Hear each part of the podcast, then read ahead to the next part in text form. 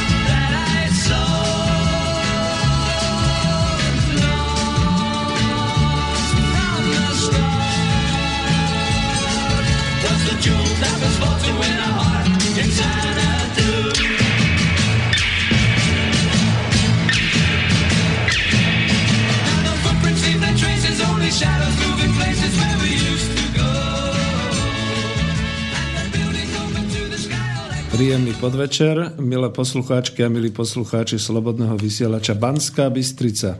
Spoza mikrofónu vás víta Peter Zajac-Vanka. Vysielame zo štúdia Bratislava. Začíname teda reláciu Ekonomická demokracia číslo 27. Tradične zdravím bratov Čechov a Poliakov, aj dobrých susedov Maďarov a ako aj všetkých našich rodákov po svete, pretože nás vraj počúvate až v 60 krajinách. Vlk hovorí, že v 92 krajinách, ale to je asi aj s češtinou, ale myslím si, že my si fantasticky rozumieme. A čo je radostné až neuveriteľné, že toto naše slovo, slovenské hovorové, sa šíri po celom svete. Sme tu v štúdiu v Bratislave. Môj host a spolupracovník bude na Skype, takže než ho predstavím a potom zistíme, jak nám funguje spojenie, a tým pádom, a potom ešte samozrejme privítam aj nášho technika. Takže našim hosťom a kolegom vo vysielaní relácie občianskeho združenia Centrum pre rozvoj ekonomickej demokracie je dnes Dávid Diczházy, koordinátor sekcie pre osvetu, vzdelávanie a legislatívu. Takže ťa zdravím a skúsime nadviazať spojenie. Ahoj, Dávid. Ahoj, Peter, počujeme sa dobre? Výborne, ďakujem pekne. Zdravím takisto všetkých poslucháčov Slobodného vysielača, prajem pekný deň. Jasné, a budete môcť telefonovať. No, techniku nám zabezpečuje Martin Bavolár. Ahoj, Martin. Ďakujem a pozdravujem taktiež všetkých poslucháčov Rádia Slobodný vysielač. A Martin bude prepájať naše telefonáty, čítať vaše maily. Môžete nás volať na telefónne mobilové číslo 0944 462 052, ja to pre istotu ešte zopakujem, 0944 462 052, ak máte predvoľbu, tak pozor, Slovensko, alebo mailujte na mailovú adresu studio@slobodnyvysielac.sk. No, vy už viete, že táto relácia patrí od 23. marca občianskemu združeniu Centrum pre rozvoj ekonomickej demokracie. Máme sídlo tu v Bratislave, schránková firma, už mám nalepené meno občianskeho združenia na schránke, ale každopádne my nie sme taká schránková firma, lebo sme celoslovenskí. Jeden člen je v Trnave, druhý je v Košiciach, tretí je v Bystrici, štvrtý je kdesi pri Lučenci v Bystrici, piaty je v Bratislave, šiesty je tiež v Bratislave a takto sa budeme šíriť ďalej, čiže sme celoslovenskí. My sme veľmi radi, že môžeme osvetu a vzdelávanie, čo je teda náš hlavný cieľ, takto šíriť cez Slobodný vysielač Banská Bystrica. No a než dám potom slovo Dávidovi trošku bližšie, tak poviem aspoň trošku tak stručne štruktúru našej dnešnej relácie. Budeme postupovať asi takto. Povieme si pár slov o tom, ako vlastne rozmýšľať a čo naštudovať predtým, než sa skupina ľudí rozhodne založiť si družstvo. Lebo to je veľmi dôležité, o tom samozrejme mnohí môžu rozmýšľať, ale potrebujú k tomu aj vedomosti, nielen chuť, ale teda aj určitú, nechcem povedať zručnosť, ale minimálne schopnosť sa dohodnúť.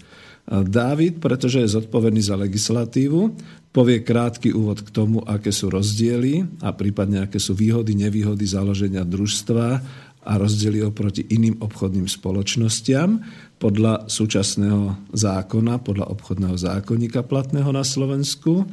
A povieme si pár vied stručne aj o organizačnej výhode družstva, o niektorých ďalších prvkoch družstva podľa zákona. Ale nebudeme robiť poradenstvo, milí poslucháči, pretože to si necháme potom na také nejaké osobné stretnutia. Vy nám môžete písať nejaké svoje dotazy na mail Ekonomická demokracia, to je všetko spolu, ekonomická demokracia@gmail.com, teda gmail.com. A tam kľudne napíšte, keď budete mať niečo, s čím sa chcete poradiť, alebo kde môžeme aj my spolu s vami popracovať na nejakom správnom projekte a príklade. My si potom prejdeme ešte príklady zo sveta, začneme hlavne praxou z Českej republiky, zo Spojených štátov a z niektorých ďalších krajín, kde sa ku podivu oproti nám tie samosprávy tak nejak živšie rozvíjajú. Povieme si nejaký základný a zásadný rozdiel medzi družstvom, takým, aké sa vo veľkom výskyte už na Slovensku vyskytuje, aké družstva existujú, lebo my vieme, že sú to tie podielové družstva a družstva transformované ešte podľa zákona 92 z roku 1992. A aký je rozdiel oproti takým tým novým družstvám, ktoré môžu vznikať už teraz a ktoré v podstate môžu naplňať tú, teraz to poviem tak skoro obrazne, skutkovú podstatu kolektívneho vlastníctva.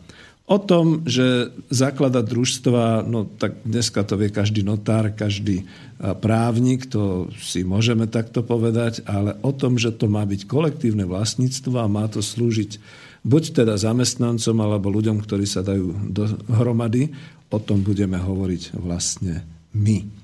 No a potom skúsime ešte, keď zostane čas, na záver, pretože Dávid je koordinátor osvety a vzdelávania, tak pokúsim sa mu trošku predstaviť, objasniť takú tú podstatu vzdelávacieho projektu pre tých, čo družstvo rozbiehajú alebo rozbehli a dostávajú sa nutne do určitých ťažkostí pri jeho riadení. Teda budeme sa zaoberať takou školou samostatného hospodárskeho riadenia. Hlavne kvôli tomu, aby si nemajetní družstevníci nemuseli najímať nejakého profesionálneho MBA manažéra do svojho družstva, ktorého by sa báli, že im potom uzurpuje nejak celé to hlasovacie právo a celý ten majetok, ale aby si dokázali sami efektívne riadiť svoje družstvo a svoje podnikanie sami. No, toto vzdelávanie by som potom robil v rámci osvety v občianskom združení a o ostatných veciach, nejaké čriepky, alebo keď budete mať vy telefonáty, alebo nejaké maily, tak sa budeme navzájom informovať. Určite bude mať aj Dávid viacero drobností. Ja mám minimálne takú aktualitku, ktorá sa dotýka ďalšej obchodnej siete, ktorá na Slovensku už spadla. A myslím, že nikomu neublížim, keď poviem, že áno, je to obchodná sieť Carrefour, ktorá nenašla svojho kupcu a požiadala už štát o ochranu pred veriteľmi. Čiže budeme sa zaoberať aj tou otázkou, čo by mohli robiť pracovníci Carrefouru, ak by chceli, povedzme si, zachovať svoje pracovné miesta a ako na to reaguje štát. Takže to bolo trošku dlhšie, do tých 10 minút úvodné slovo. Ešte raz zopakujem mobil, je to 0944 462 052 alebo mail studio@slobodnyvysielac.sk. A ja len dúfam, že teda tie otázky alebo aj nejaké také krátke príspevky mailové, jak hovorí vždy Boris Koroni, nepíšte nám na A4 formát, ale napíšte nám 2-3 vetami, že budú také a pomaly môžeme spúšťať dnešnú reláciu s tým, že hosťom je Dávid Diczházy. Ešte raz ťa zdravím, Dávid. Zdravím, Peter, aj poslucháčov takisto. No a taká všeobecná otázka. Čo nám chceš povedať? Je to na tebe. Ďakujem za slovo. Ja by som chcel nejak približiť porovnanie klasického podnikania súkromného a družstva. Najprv by som to chcel prejsť z legislatívnej stránky a potom z tej organizačnej stránky. V prvom rade si treba uvedomiť, že keď niekto chce založiť družstvo, tak najdôležitejšia vec je, aby si uvedomil, že či má komu čo predávať a či má tie základné veci, tie hospodárske. Toto ostatné veci sú len legislatívne. Podľa toho, čo chcete vyrábať, predávať, si zvolíte formu. Na základe tohto som zhruba tak prešiel tie formy, ktoré máme momentálne v legislatíve na Slovensku a porovnal to z toho legislatívneho hľadiska. Na Slovensku máme 5 takých hlavných druhov obchodných spoločností. Je to tradične známa SROčka, potom je akciová spoločnosť, družstvo a potom sú ešte dve také menej známe. Jedna je verejná obchodná spoločnosť a komanditná spoločnosť. Trošku prejdem z legislatívnej stránky ku každej. SROčka, to je asi jediná obchodná spoločnosť, ktorú môže založiť aj jeden člen. Jeho také obmedzenie je, že maximálne to môže byť 50 členov. Základné imanie v SROčke je 5000 eur, minimálne 5000 eur. A spoločnosť s ručeným obmedzením ručí celým svojim majetkom, ale spoločníci len do výšky svojich nesplatených vkladov. Ďalšou formou podnikania je akciová spoločnosť. V tejto forme sú minimálne dvaja akcionári alebo jedna právnická osoba. Základné imanie je tu trochu vyššie a je to minimálne 25 000 eur. Spoločnosť ručí za záväzky celým svojim majetkom na takisto ako SROčka. Akcionári ale neručia za záväzky spoločnosti, majú však uhradzovaciu povinnosť platiť upísané akcie. Ďalším je družstvo, o ktorom tak väčšinou my rozprávame. Družstvo má minimálne 5 členov alebo dve právnické osoby. Základné imanie je tu na trochu nižšie, minimálne je to 1250 eur a takisto družstvo ručí celým svojim majetkom. Ale členovia družstva za svoje záväzky neručia, členovia družstva nerušia za záväzky družstva ako firmy, ale majú uhradzovaciu povinnosť platiť členský vklad určený v stanovách. Tu ťa zastavím, aby si mohol sa vydýchnuť. My vlastne ideme teraz rad za radom všetky tie spoločnosti, tak ako sú uvedené v obchodnom zákonníku. Je to zákon 513. Ejha, no vidíš, že teraz som si to zmazal a nevidím, kde to je. 513 roku, tuším, 1900. No, pozrieme sa ešte na to.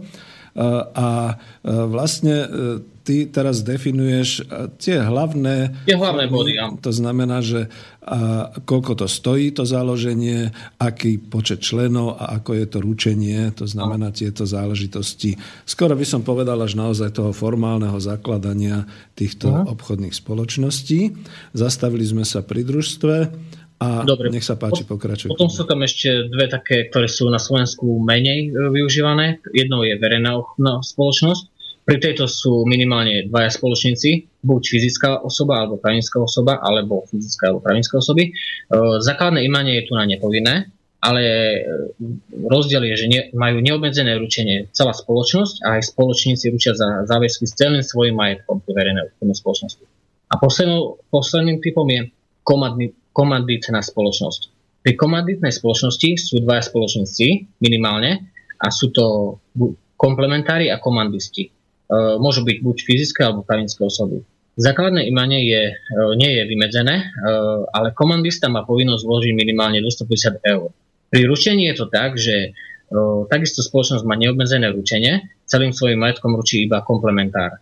Obmedzené ručenie má komandista, ktorý ručí do svojho výšky vkladu. To je tak z toho hľadiska formálneho tie základné veci, ktoré treba definovať pri tej legislatívnej stránke. Než budeš pokračovať, zas aspoň poznamenám alebo pripomeniem, že teda z tej celej histórie skúsenosti tých 26 rokov podnikania na Slovensku treba doslova povedať, že družstvo ako určitá forma obchodnej spoločnosti a teda fungovania hospodárskej firmy, respektíve niečoho podobného, prešlo takou určitou transformáciou, toho sa určite dotkneš, a hlavne nejakým spôsobom prestalo byť zaujímavé pre mnohých a mnohých podnikateľov počas rozvoja tejto našej trhovej ekonomiky.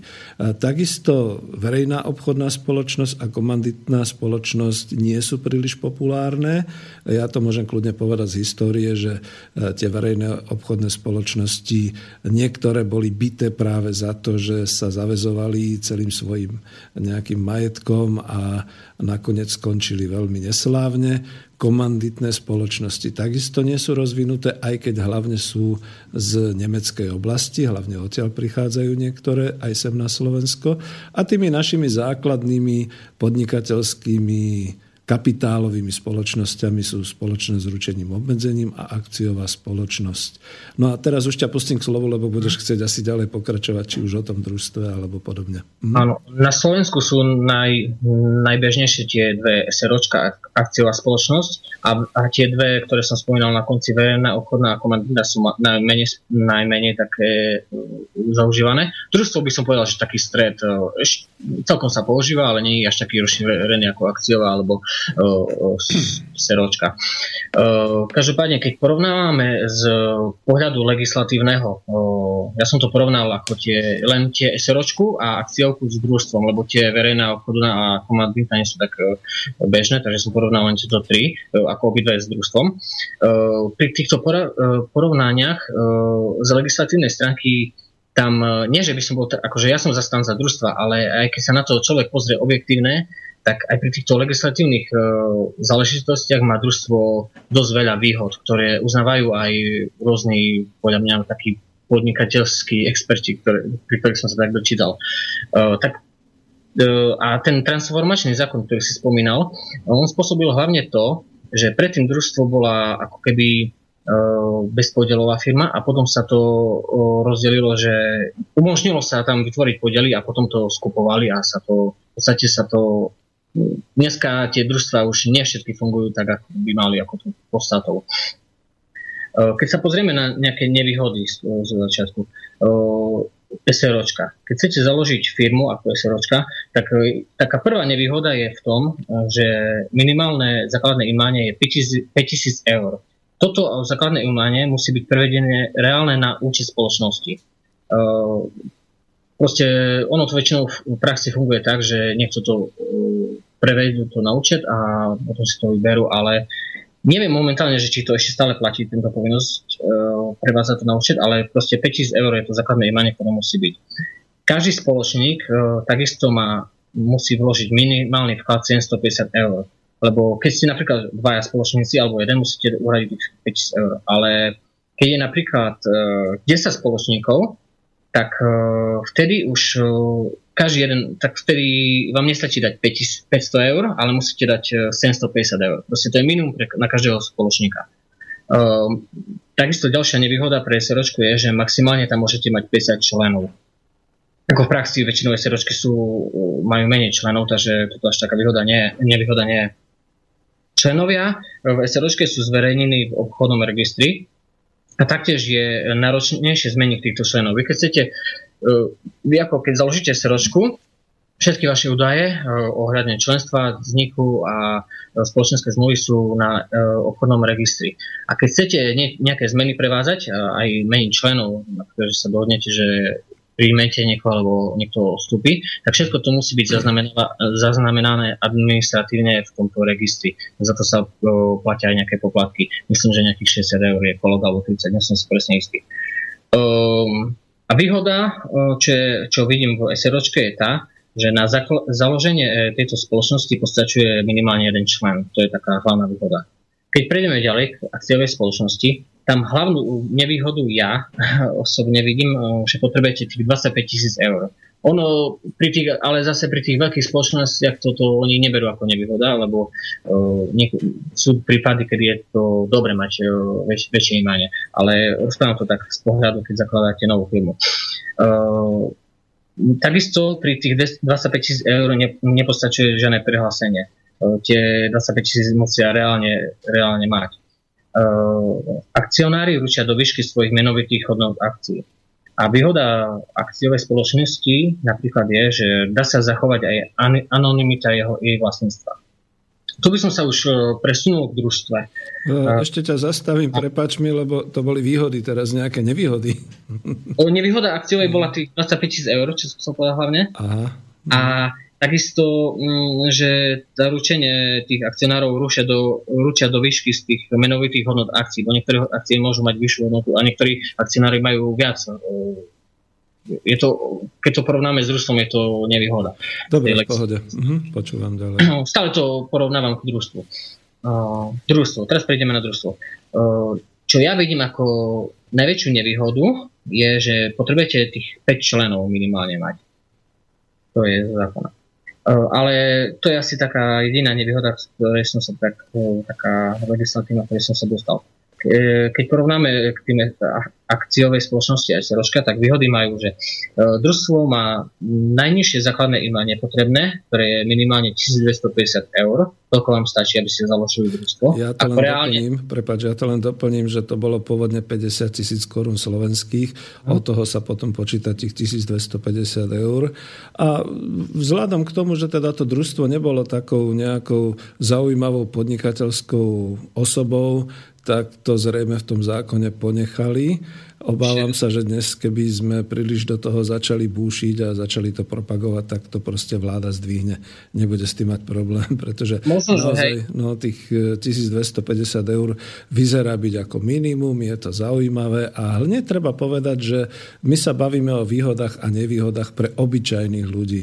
Lebo vieš, pokiaľ nás počúvajú nejakí tí naši mecenáši a nejakí takíto podnikatelia slovenskí, tak sa budú na tom hrozne baviť, že 25 000 proste pošle z ľavého zadného už vrecka.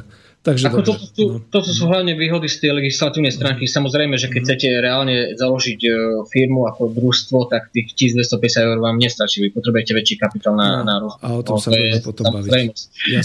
Len z legislatívnej vám stačí tých 1250, lebo za to budete, to je vlastne aj tá hodnota, ktorú budú tí členovia ručiť za to družstvo. Ďalšie výhody, ktoré družstvo má, celkom zaujímavé, sú napríklad družstvo právnych vzťahov s tretími osobami zodpovedá za porušenie svojich záväzkov celých svojich majetkov, ale členovia družstva za záväzky družstva neručia. Veľkou výhodou takisto v družstve je anonymita vlastníctva. Majiteľia družstva, ktorí sú jeho členovia, sa nezapisujú do žiadneho obchodného registra. Na rozdiel od akciovej spoločnosti, ktorá má tiež anonymitu členstva, sa však nezapisujú ani do žiadnej štátnej evidencie. Lebo akcionári akciovej spoločnosti by mali však byť vedení v centrálnom depozitári cenných papierov. V realite to tiež prax je iná, ale tak by to malo byť. Družstve vedie jeho predstavenstvo zoznam členov družstva, ktoré sa neukladá do žiadneho registra ani zbierky listín. Ďalšou veľkou výhodou družstva je jeho otvorenosť, ktorá je definovaná v tom zákone. Členstvo možno prevádzať bez nutnosti dodržania právneho formalizmu. To znamená, že chcete zmeniť členstvo, prijať alebo vypustiť člena, tak nepotrebujete meniť spoločenskú zmluvu, ani nepotrebujete meniť stanovy, netreba robiť žiaden zápis v registroch. Zo dňa na deň môže byť osoba členom družstva, alebo môže z neho vystúpiť. Tak toto je hlavne také legislatívne výhody, nevýhody, porovnanie. Ešte by som chcel k tomu doplniť, že toto sú len legislatívne výhody, nevýhody. Teraz potom sa musíme dostať ešte k tým organizačným. Ale ešte predtým, keď môžem, hovoríme o týchto legislatívnych veciach, čo je teda veľmi dôležité samozrejme, ale musíme k tomu povedať, že máme publikum, ktoré je predovšetkým skôr, nechcem to povedať, že chudobné, ale skôr nepodnikateľské, skôr sú to zamestnanci, skôr sú to ľudia, ktorí majú určitú túžbu združiť sa, dohromady začať pracovať a podobne. Čiže z tohto hľadiska treba vyložiť úplne jasne karty na stôl, že to družstvo je výhodné za prvé naozaj tou pomerne jednoduchou právnou formou, veľmi nízkym vstupným kapitálom, keď to tak povieme, čiže tým vložením tých 1250 eur a ďalšou vecou, že vytvára sa tam kolektívne vlastníctvo. Toto je veľmi, veľmi dôležité, určite o tom budeš ďalej hovoriť, ale radšej to povedzme poslucháčom priamo, že o čom to je. Všetky ostatné formy, okrem tohoto okrem tejto družstevnej formy, sú súkromným vlastníctvom. To znamená, či je to jeden, či sú to traja spoločníci, alebo je to 50 alebo 500 akcionárov. Vždy sú to podielnici, ktorí majú súkromný majetok, súkromne si ho rozoberajú a ich zamestnanci, keď už teda vytvoria túto výrobnú a nejakú hospodárskú jednotku, nejaký ten podnik, ich zamestnanci im nemajú do toho čo kafrať, nemajú im do toho čo hovoriť, lebo nie sú vlastníci. Družstvo je iný prípad a už ťa púšťam ku slovu. To som áno, teda toto si dobre povedal a tu by som chcel aj nadviazať, doplniť ťa, že ľudia si musia uvedomiť, že keď zakladajú družstvo, musia sa na to inak pozerať, ako keby zakladali nejakú tradičnú súkromnú spoločnosť. Družstvo je kolektívna spoločnosť. Tu nie je hlavný cieľom zisk. Je to cieľom, ale keď niekto zakladá firmu s cieľom chcem veľa zarobiť peniazy, tak bude zakladať SROčko alebo akciovku. Lenže tam si treba uvedomiť, že s vyšším ziskom vstúpa aj riziko. Čiže čím idete do väčšieho podnikateľského rizika, tým máte aj väčšiu šancu, že reálne skrachujete a prídete o tie peniaze. A toto je bod, ktorý ľudia väčšinou ako keby len prepočuli. Lebo reálne firmy vznikajú často, aj tie akciové spoločnosti, aj hlavne SROčky vznikajú často, ale väčšina z nich skrachuje často. A to aj kvôli tomu, lebo ľudia zameriavajú na ten zisk hlavne. Družstvo, keď si chceme založiť, Tam je to kolektívne vlastníctvo a tam nie je našim hlavným cieľom byť milionári. Tam ide hlavne o to, treba, samozrejme, musíme vykazovať zisk, aby sme sa udržali, ale reálne reálne si družstvo zakladajú nie ľudia, ktorí chcú zbohatnúť, ale reálne chcú niečo pre seba robiť, spolu vytvárať. Vstúpil do tých organizačných výhod, znižujeme to riziko, že nejdeme len po tom zisku, a keď sa znižuje riziko, tým pádom aj nám vstúpa to ako keby, že to trochu ako keby bezpečnejšie, lebo v tom družstve ľudia spolupracujú medzi sebou, tým pádom aj preto sú tie príklady zo sveta, väčšinou fungujú.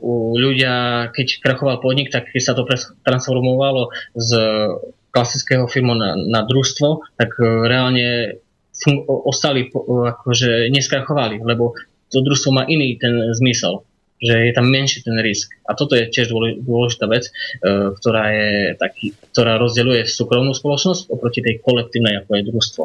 Zatiaľ si dúfam, že spievame spoločne, nie sme v opozícii a ja by som to len dodefinoval, že teda samozrejme družstvo po tej právnej stránke, tak ako je v Slovenskom obchodnom zákonníku, je tu pre nás veľmi dôležité hlavne kvôli tomu, že je to iná ako len tá súkromná kapitálová spoločnosť a je vlastne vo svojej podstate zamestnaneckou samosprávou. Takto to treba nazvať a toto chceme. No a podstatou zamestnaneckej samosprávy tým pádom je, že tu splýva v tejto právnej forme vlastník výrobných prostriedkov, alebo teda vlastník majetku a zamestnanec do jednej jedinej osoby. A toto je asi to najdôležitejšie, čo môže byť a čím sa teda odlišuje. Ale ty si chcel hovoriť potom o tých organizačných výhodách a ja to skáčem do reči. Vlastne teraz si aj nadviazal, že sa dostávame k tým organizačným výhodám. Doteraz som spomínal tie legislatívne, ktoré v podstate nie sú až také dôležité, lebo keď už niekto vie, čo chce robiť, tak už si nájde tú formu alebo tú legislatívu si zistí, to nie je problém. Toto som len zrobil porovnanie. Ale čo je hlavná výhoda toho družstva, keď družstvo funguje ako zamestnanecká samospráva, to znamená, keď jeden člen má jeden hlas a takisto, keď majú ľudia v družstve rovnocenný podiel a ešte ďalšia vec, keď takisto všetci členovia aj pracujú, vtedy to je ako definícia zamestnaneckej samosprávy, vtedy vznikajú ešte ďalšie výhody, také dodatočné, ktoré by treba povedať. Vtedy reálne, ako si spomínal, splýva vlastník s tým členom. So zamestnancom. Áno, so zamestnancom. Pardon. A môžeme povedať, že tým pádom tam dostávame tú demokraciu na pracovisku. Tedy pracujete, ako keď ste vlastník aj zamestnanec, pracujete len na seba. Nepracujete pre iných, nepracujete pre nikoho iného, ktorý by mal nejakú výhodu, nejak vás vykorisťoval z tej vašej práce. Tu chcem len podotknúť, že tá demokracia, to neznamená, že si teraz budeme robiť v tej firme, čo chceme. Demokracia má jasné pravidla. To znamená, že vy medzi sebou títo vlastníci a zamestnanci, ktoré sú jedna osoba, si spolu sa rozhodnú, spolu si zvolia svojho šéfa, dohodnú sa na stratégiu a podľa toho ďalej pracujú, ale takisto musia dodržovať všetky tieto pravidlá, ktoré sa dohodli. Okrem toho, tá demokracia znamená, že tí zamestnanci majú takisto rozhodujú o rozdeľovaniu hospodárskeho výsledka. Lebo väčšinou, keď v súkromnej firme sa niečo vyrobí navyše, keď má nejaký zisk, tak už je to len na tom súkromnom majiteľovi, že či dá nejaké prémie zamestnancom alebo nedá. Pri družstve si to vy sami rozhodnete, ako to funguje. To je prvá výhoda, tá demokracia na pracovisku, o ktorej v podstate celý čas rozprávame, lebo to je tá ekonomická demokracia, ktorá sa najviac prejavuje to demokraciu na pracovisku. To sme zabudli uviesť na začiatku. Hej, áno, preto je to družstvo... V podstate hlavný prvok ekonomickej demokracie je zamestnanecká samospráva, nie družstvo, lenže družstvo môžeme aplikovať pre potreby zamestnaneckej samosprávy, lebo podľa tej legislatívnej formy sa to dá tak aplikovať. A ďalšia, čo je ešte veľmi dôležitá organizačná výhoda, je synergický efekt. Chcel by som to trochu približiť. Synergický efekt, to znamená, keď tí členovia, ktorí tam pracujú v tom družstve, majú rovnaké záujmy a takisto rovnakú motiváciu, lebo všetci sú rovnocení, vtedy to pozitívne vplýva na výkon a konečné výsledky.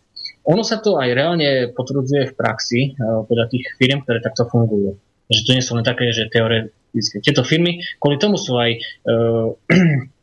úspešné, že keď nejaká firma krachuje kapitalistická a potom to transformujú na družstvo, na zamestnaneckú samosprávu a vďaka tomu synergickému efektu, že ľudia sa spoja a vedia, že musia spoločnými silami, ten synergický efekt tam znamená, že reálne väčšie úspechy majú. Že toto je asi podľa mňa taká najväčšia výhoda toho celého.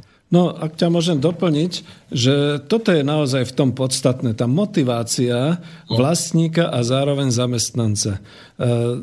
Môžu povedať, povedzme naozaj takí tí drobní SROčkári, že áno, že však aj ja som spoločník a robíme sami na tom pracovisku v tej kancelárii a tak ďalej, lebo treba si povedať, že dobre sú aj takéto SROčky, kde pracujú zároveň majitelia, sami sa zamestnávajú, však dneska už aj ten konateľ je takto definovaný, pracujú akoby na svojom, ale v prípade družstva ide o to, že keď ich bude pribúdať a keď ich bude viac a viac, pretože povedzme rozširujú svoju výrobu, svoje podnikanie a tak ďalej, stále všetci sú členovia družstva a pracujú na svojom a to je taký najvyšší hnací motor, rovnako ako vzájomná dôvera, pretože aj tí nadriadení sú vyberaní, je to tam vlastne tým demokratickým hlasovaním, takisto podriadení sa podriadujú v tých pracovných úlohách a tuto chcem poznamenať, že to je právo byť konzultovaný pri každodennej pracovnej činnosti a pri rozhodovaniach. Neznamená to samozrejme, že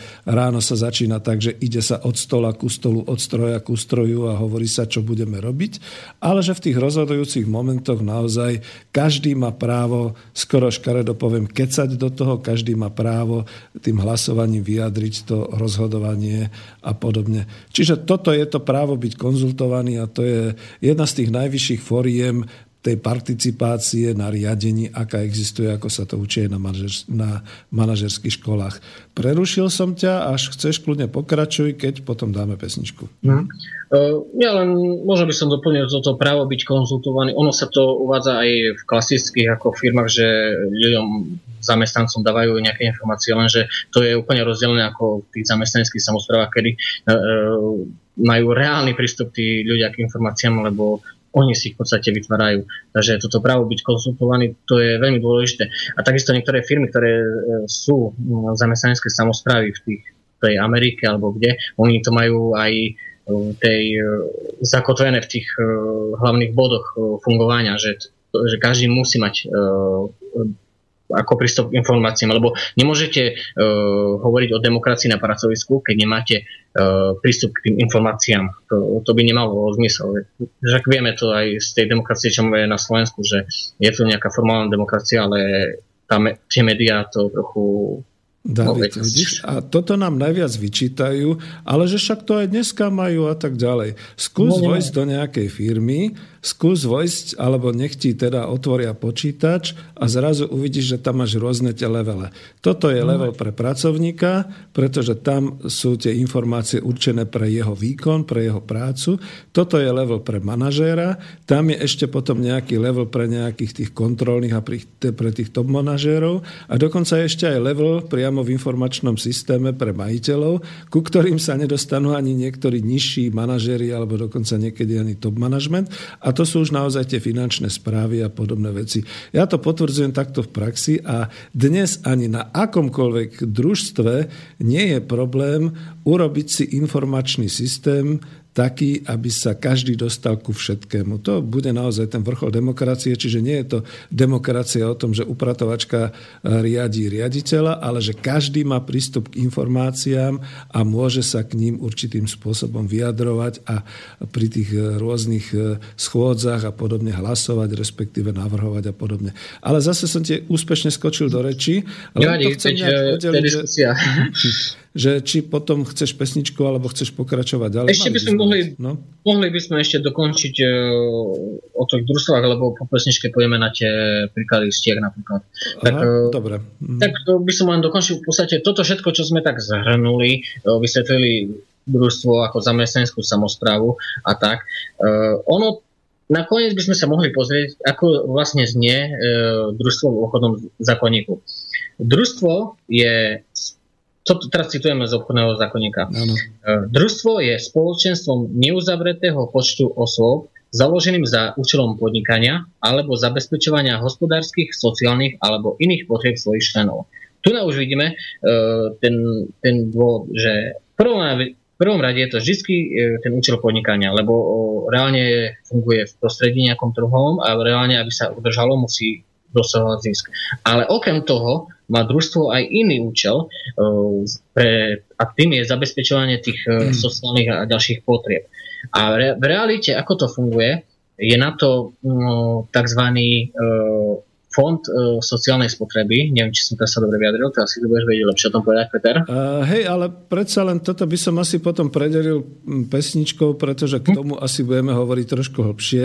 A prepáč, ja zatiaľ aspoň uvediem, že citoval si z obchodného zákonníka Slovenskej republiky zbierka zákonov 513 z roku 1991 zbierky, hlava 2, a je to od paragrafu 221, kde je potom popísané v tej hlave 2 celé družstvo ako podnik aj s týmito vecami, čo si spomínal.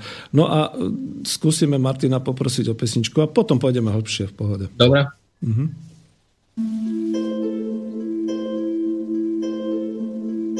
Pod nohami rozprestretá lúka zelená, kto pozbiera všetky kvety, moje srdce má. Kto koberec vyšívaný odtiaľ prinesie, tomu budem patriť celá, dám mu znamenie. Viac než všetky dary sveta, pre mňa je tvoj dar, keď si kľakne tvoja vernosť s mojou pred oltár. Nech ma nikdy nebolievá, láska nechcená, máme srdcia pripútané, Vánok nesie nás. Na bielého koňa posaď ma a leď dolinami, vrchmi, cez ten šíri svet. Na bielého koňa, čo docvála k nám, poletíme s láskou tam, hore ku hviezdám. Aj keď sa nám nad hlavami búrky preženú, nerozdelia našu cestu navždy splatenú. Nájdeme si takú cestu, čo je blízko nás, ktorou chodí ľudské šťastie, keď ho v sebe máš. Na bielého koňa posaď ma a leď dolinami, vrchmi, cez ten šíri svet. Na bielého koňa, čo docvál k nám, poletíme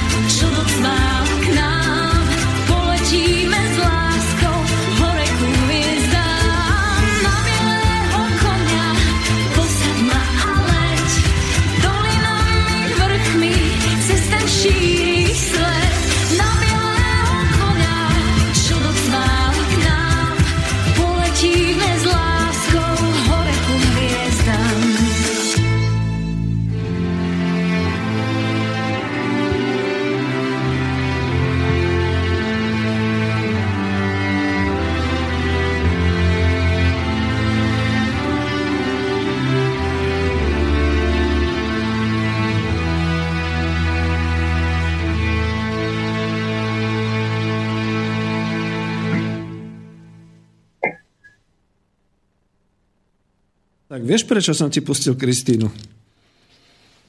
Ja? Si tam? Áno, som. Počujeme sa? Dobre, hej, počujeme. Vieš, prečo som ti pustil Kristínu? No, prečo? No tak za prvé, že je z východu. Aha. Je to krásna kočka. A za druhé, že dievčina má teraz problémy, odkedy spievala učiteľom v Banskobystrickom kraji, pretože to bola objednávka a teraz si ju podávajú všelijaké tie pravdoláskarské, ja neviem, ako to nazvať, organizácie a podobne. A ja som si povedal, že okrem toho, že je to mladá kočka, ktorá sa nám páči, sú to krásne originálne slovenské pesničky a takto nám pekne predelila túto našu tému. A my môžeme pokračovať ďalej a neviem, či teda chceš ďalej a ja ťa potom preruším, alebo opačne, povedz si. Dobre, tak tu by som len to doplnil, jak som začal, keďže sme sa predelili. Zopakujem to z obchodného zákonníka, že družstvo je spoločenstvom neuzavretého počtu osôb založeným za účelom podnikania alebo zabezpečovania hospodárskych, sociálnych alebo iných potrieb svojich členov. A keď to zrobíme, pozrieme sa, porovnáme na rozdiel od obchodných spoločností, ktoré sú v zásade založené len za účelom dosiahnutia zisku. Predmetom činnosti družstva je popri podnikateľskej činnosti aj tie zabezpečovanie hospodárskych, sociálnych a iných potrieb členov. To znamená, takisto prečítam ešte obchodnú definíciu obchodnej spoločnosti. Obchodná spoločnosť je právnickou osobou založená za účelom podnikania. To je všetko. Družstvo má tam ten doplnok, že okrem toho aj tie ostatné. A tu je aj reálne legislatívny ten rozdiel, o ktorom my celý čas rozprávame. A tu budem trošku oponovať, pretože napriek všetkému družstvo je obchodnou spoločnosťou a to veľmi klasickou, pretože jednoducho hospodári vytvára náklady za účelom dosiahnutia zisku a príjmu a z tohoto príjmu a z tohoto zisku potom môže vlastne rozdeľovať svojim členom a zamestnancom tie hospodárske výsledky, ktoré sa dosiahnu. Ale ja som ti medzi tým ešte došiel na to, počuješ ma dobre, lebo som tu nejaký hluchý, neviem, sluchatka. Došiel som ti ešte na to, že keď som surfoval a pozrel som si české zákonodárstvo, tak zaprvé, že družstvo sa tam u nich nachádza v nejakom korporátnom zákonníku, to je zaujímavé. Ja som totiž to ešte musím si to pozrieť a bratia Češi by nám prípadne mohli poslať nejaký mail, ako to oni majú. A za druhé, v tej ich definícii družstva nie je táto druhá časť. Toto, čo si hovoril, ešte raz to zopakuj, že a za účelom, ak to máš pocit. Alebo za zabezpečovania hospodárskych, sociálnych alebo iných potrieb svojich členov. Áno, čiže toto nemajú, ale oni zase majú trošku ináč definované to družstvo a niektoré veci. A vieš, že ja som ti oponoval a chcem to vysvetliť, pretože častokrát sa toto mýli. Za prvé musíme jednoznačne povedať, družstvo ako hospodárska organizácia pohybujúca sa v trhovej ekonomike a momentálne v tom systéme, aký panuje teda na Slovensku, je vyslovene hospodárskou, podnikateľskou organizáciou, ktorá musí robiť zisky, musí mať príjem a potom to až nejak ináč budeme definovať. A až z toho, že po dodržaní a po povedal by som, vybavení všetkých povinností odvodových, daňových a všetkých ostatných, až z toho zisku, ktorý zostane, za to musí byť dosť veľký, až z toho môže potom financovať ten svoj fond kultúrnych a sociálnych potrieb a až z toho si vytvára tie možnosti a umožňuje potom zabezpečovať tie sociálne a ostatné vlastne potreby pre svojich členov. Ja som to musel presne takto zadefinovať, pretože tu sme sa možno niekedy rozdeľovali, Dávid, a je to potrebné povedať hlavne kvôli tomu, aby ľudia nezabúdali na to, že keď raz si založia družstvo, že potom to už bude iba na tom, že oni čokoľvek vyrobia, tak to si rozdelia, respektíve si to ponehajú a podobne. Nie, nie je to pravda, lebo ja to porovnávam ako No vy ste všetko mladší, tak to porovnávam povedzme k tomu, že keď sa pripravuje človek na rafting a tým na rafting.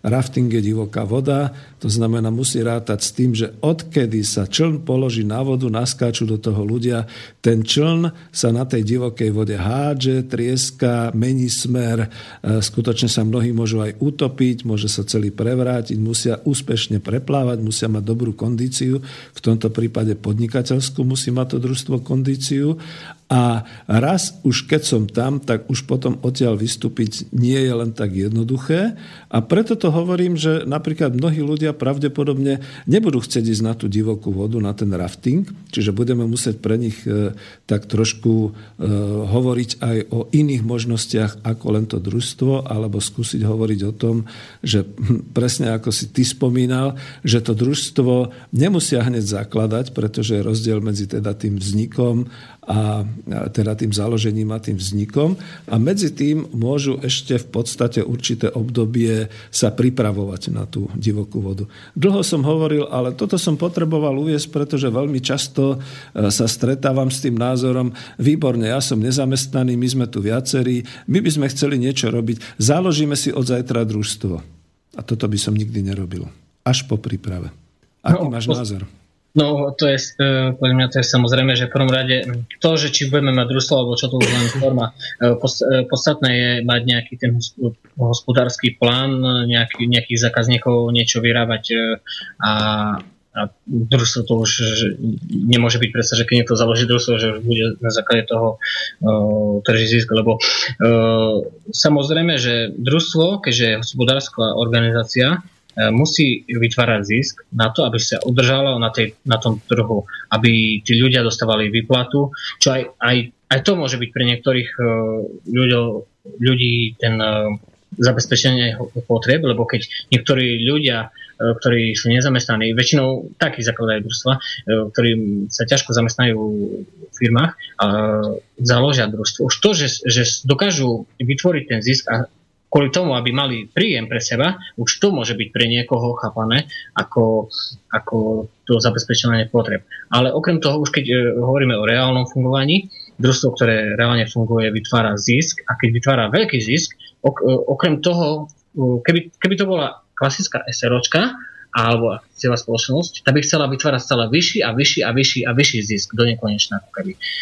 No, to som trochu prehnal. Ale družstvo, už keď má vytvorený zisk, tak druhá časť, ktorá hovorí aj tá legislatíva, je, že môžu, už keď majú všetko zabezpečené, keď už sú na tom trhu zadefinované, fungujú, normálne majú príjem, tak tie ďalšie zisky, ktoré majú, si môžu posielať do toho fondu spoločenskej spotreby a cez jeho prostredníctvom si zabezpečovať nejaké svoje potreby. To už závisí od nich, čo si konkrétne dohodnú. A má to určite výhodu oproti tomu, ako keby si to vyplatili, lebo aj keď je tento fond spoločenskej spotreby si vyplatí až po zdanení, ale je to výhoda vyplatiť si cez to niečo financovať, ako si to vyplatiť na mzdou, lebo keď niečo si vyplatíte mzdou, tak musíte platiť aj tie odvody. No to som chcel nejak... A tam je tá výhoda. Môžem do toho vstúpiť? Áno. Hej, že to som chcel nejako predsa len tiež tak objasniť ako ekonóm, že tu si to ľudia častokrát mýlia.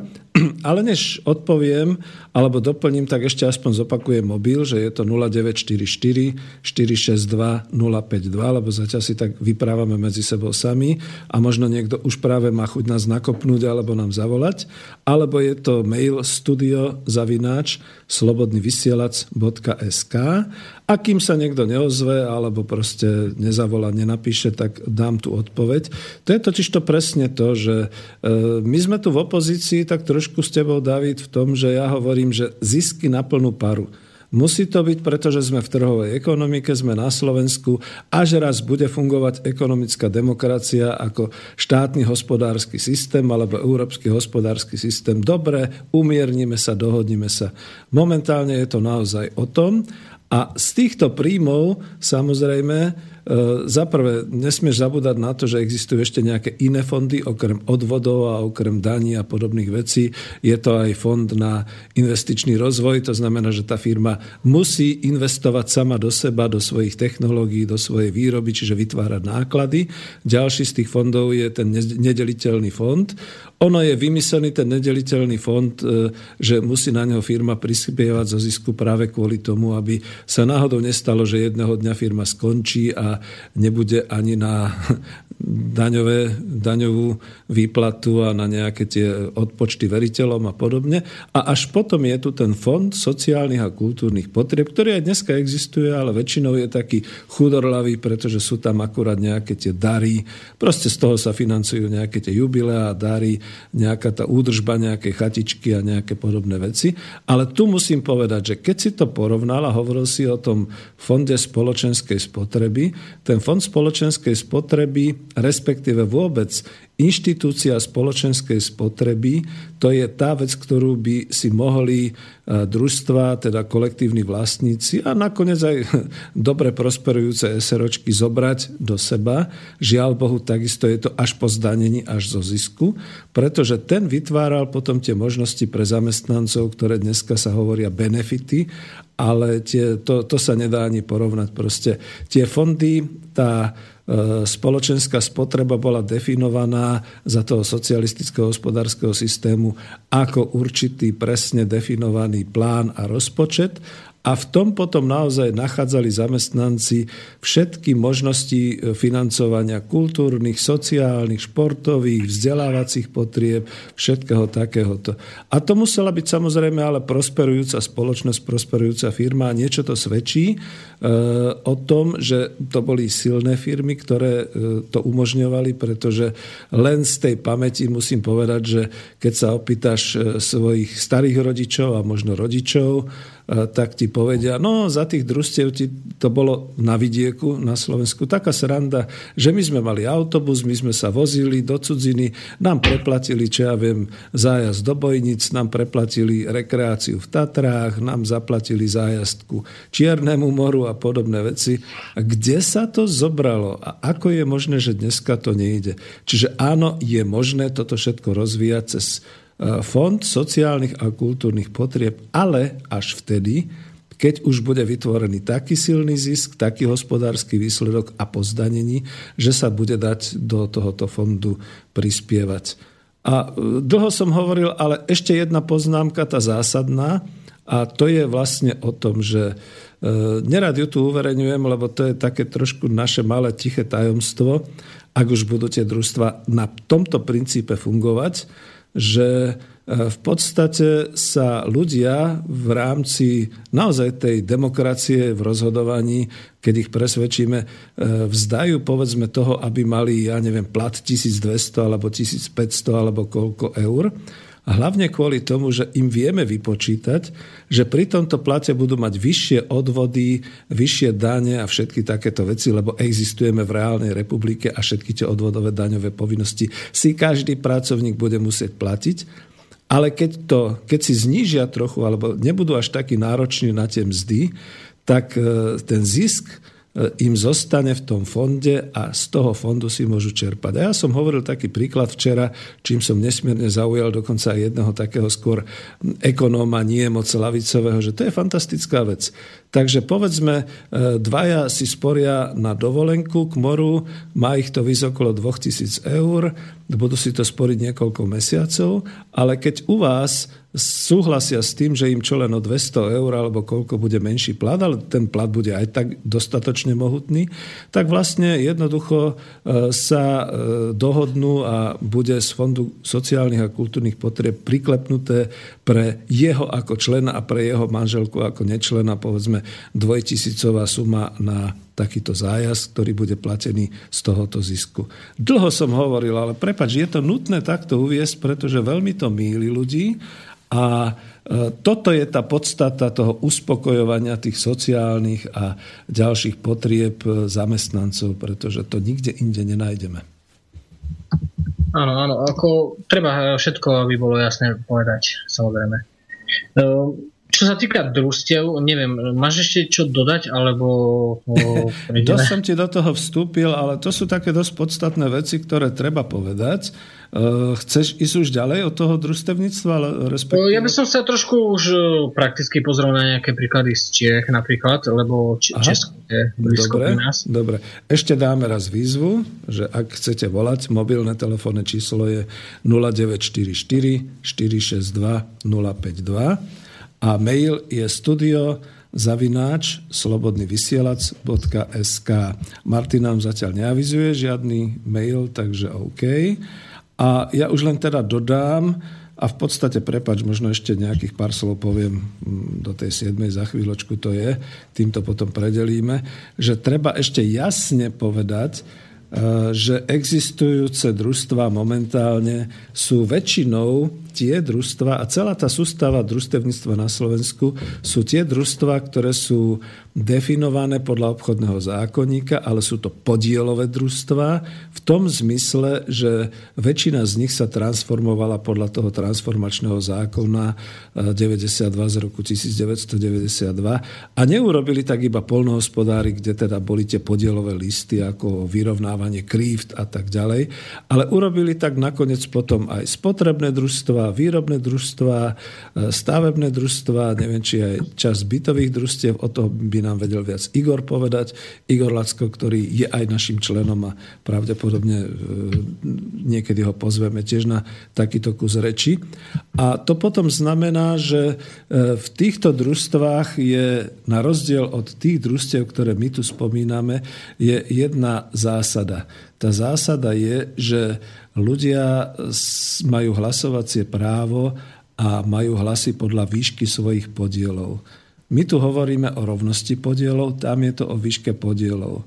Ja som to zažil sám, kľudne poviem, v jednej takejto organizácii, nechcem povedať, že je to kolektívne vlastníctvo, ale keď som došiel na hlasovanie, zistili podľa katastra a podľa týchto vecí, že mám podiel 2,5%, a podľa toho sa mi aj vyplácali dividendy a nakoniec, keďže som bol z Bratislavy a hlasoval som, alebo zdržoval som sa hlasovania v niečom, tak do zápisnice dali, že proti, alebo zdržal sa hlasovania 2,5 hlasmi pán Zajac-Vanka Peter. A ja som z toho bol úplne v šoku a hovoril som, aha, čiže toto nie je to družstvo, aké my chceme.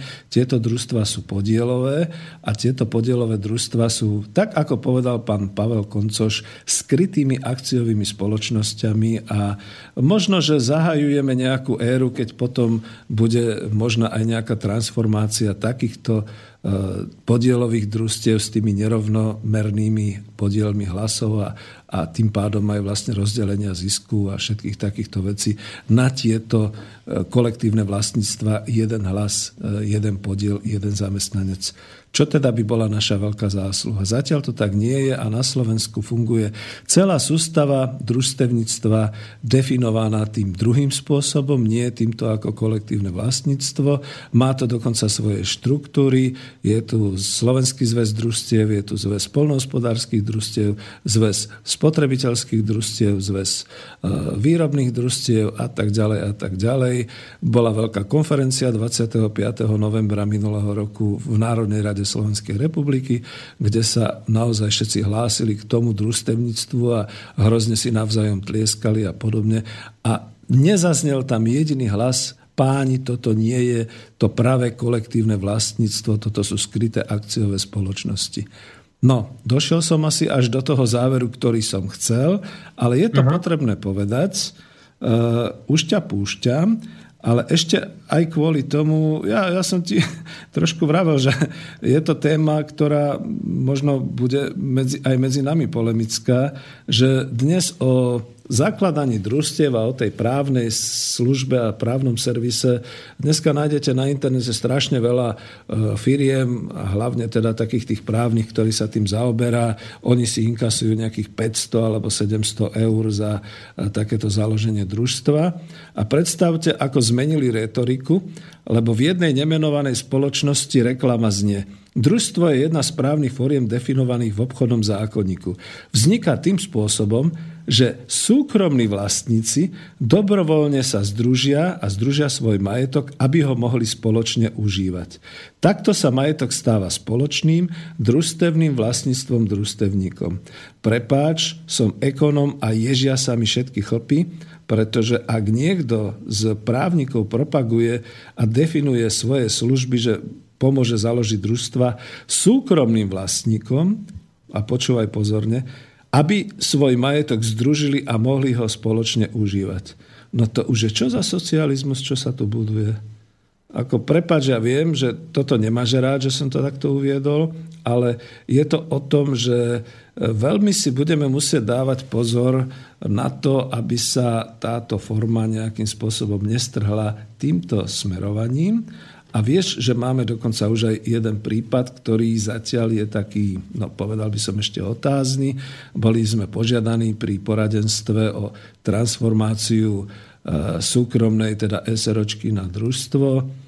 A pri našich dobre mienených radách som zistil, že pravdepodobne to nie je to pravé orechové, že pravdepodobne nepôjde o to, ako odovzdať ten majetok tomu družstvu a teda tým družstevníkom, teda tým zamestnancom, ale pôjde o niečo iné, ale uvidíme, ako to je, lebo pravdepodobne ten náš potenciálny klient nás počúva.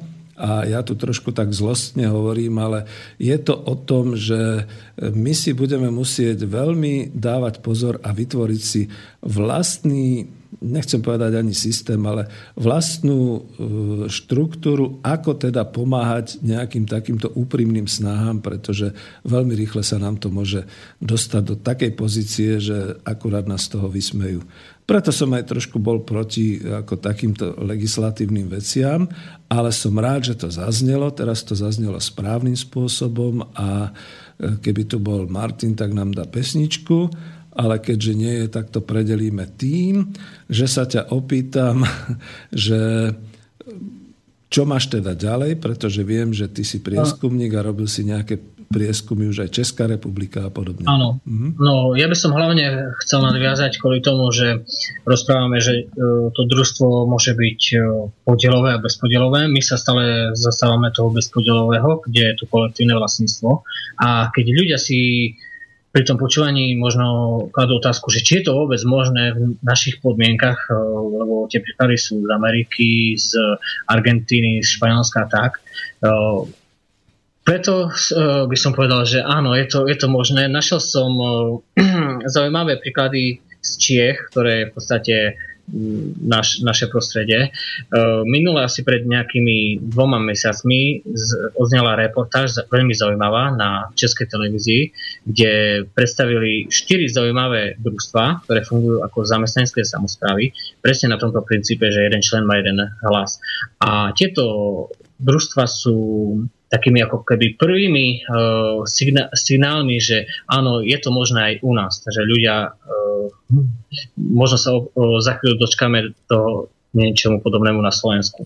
Tak rád by som predstavil tieto družstva. Nech sa páči, samozrejme. Tieto všetky sú, teraz hovorím o českých družstvách.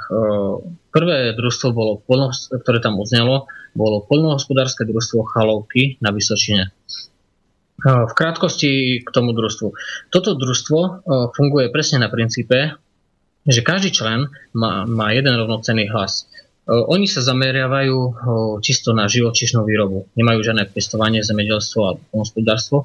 Majú čisto živočíšnu výrobu, majú tam nejaké ovce, nejaké ošípané, nejaké krávy a tak ďalej. Vyrábajú syry, vyrábajú nejaké tieto výrobky. Založili sa v roku 2011. Okrem toho, že fungujú, že zarábajú, ako ten ďalší bonus, čo dávajú pre spoločnosť, je prevádzkujú aj školu. Táto škola je, nazvali to ekologická výchova, niečo na ten štýl, a učia, ako sa presne učia ľudí od záujemcov, ako sa tieto veci vyrábajú a spracovávajú. Takže v podstate ja to tak vidím, že tie družstva majú aj inú cieľ ako ten zisk, že oni aj vracajú v spoločnosti niečo, že chcú ukázať, že áno, takto si môžete vyrobiť sír, takto si môžete toto a chodia im to ľudia a na základe toho aj o nich nejaké povedomie. Oni fungujú hlavne lokálne v tom regióne na tej Vysočine a prevažne väčšina tých zákazníkov, ktorí majú, sú 50% je ľudí z tohto okresia, z tejto lokality.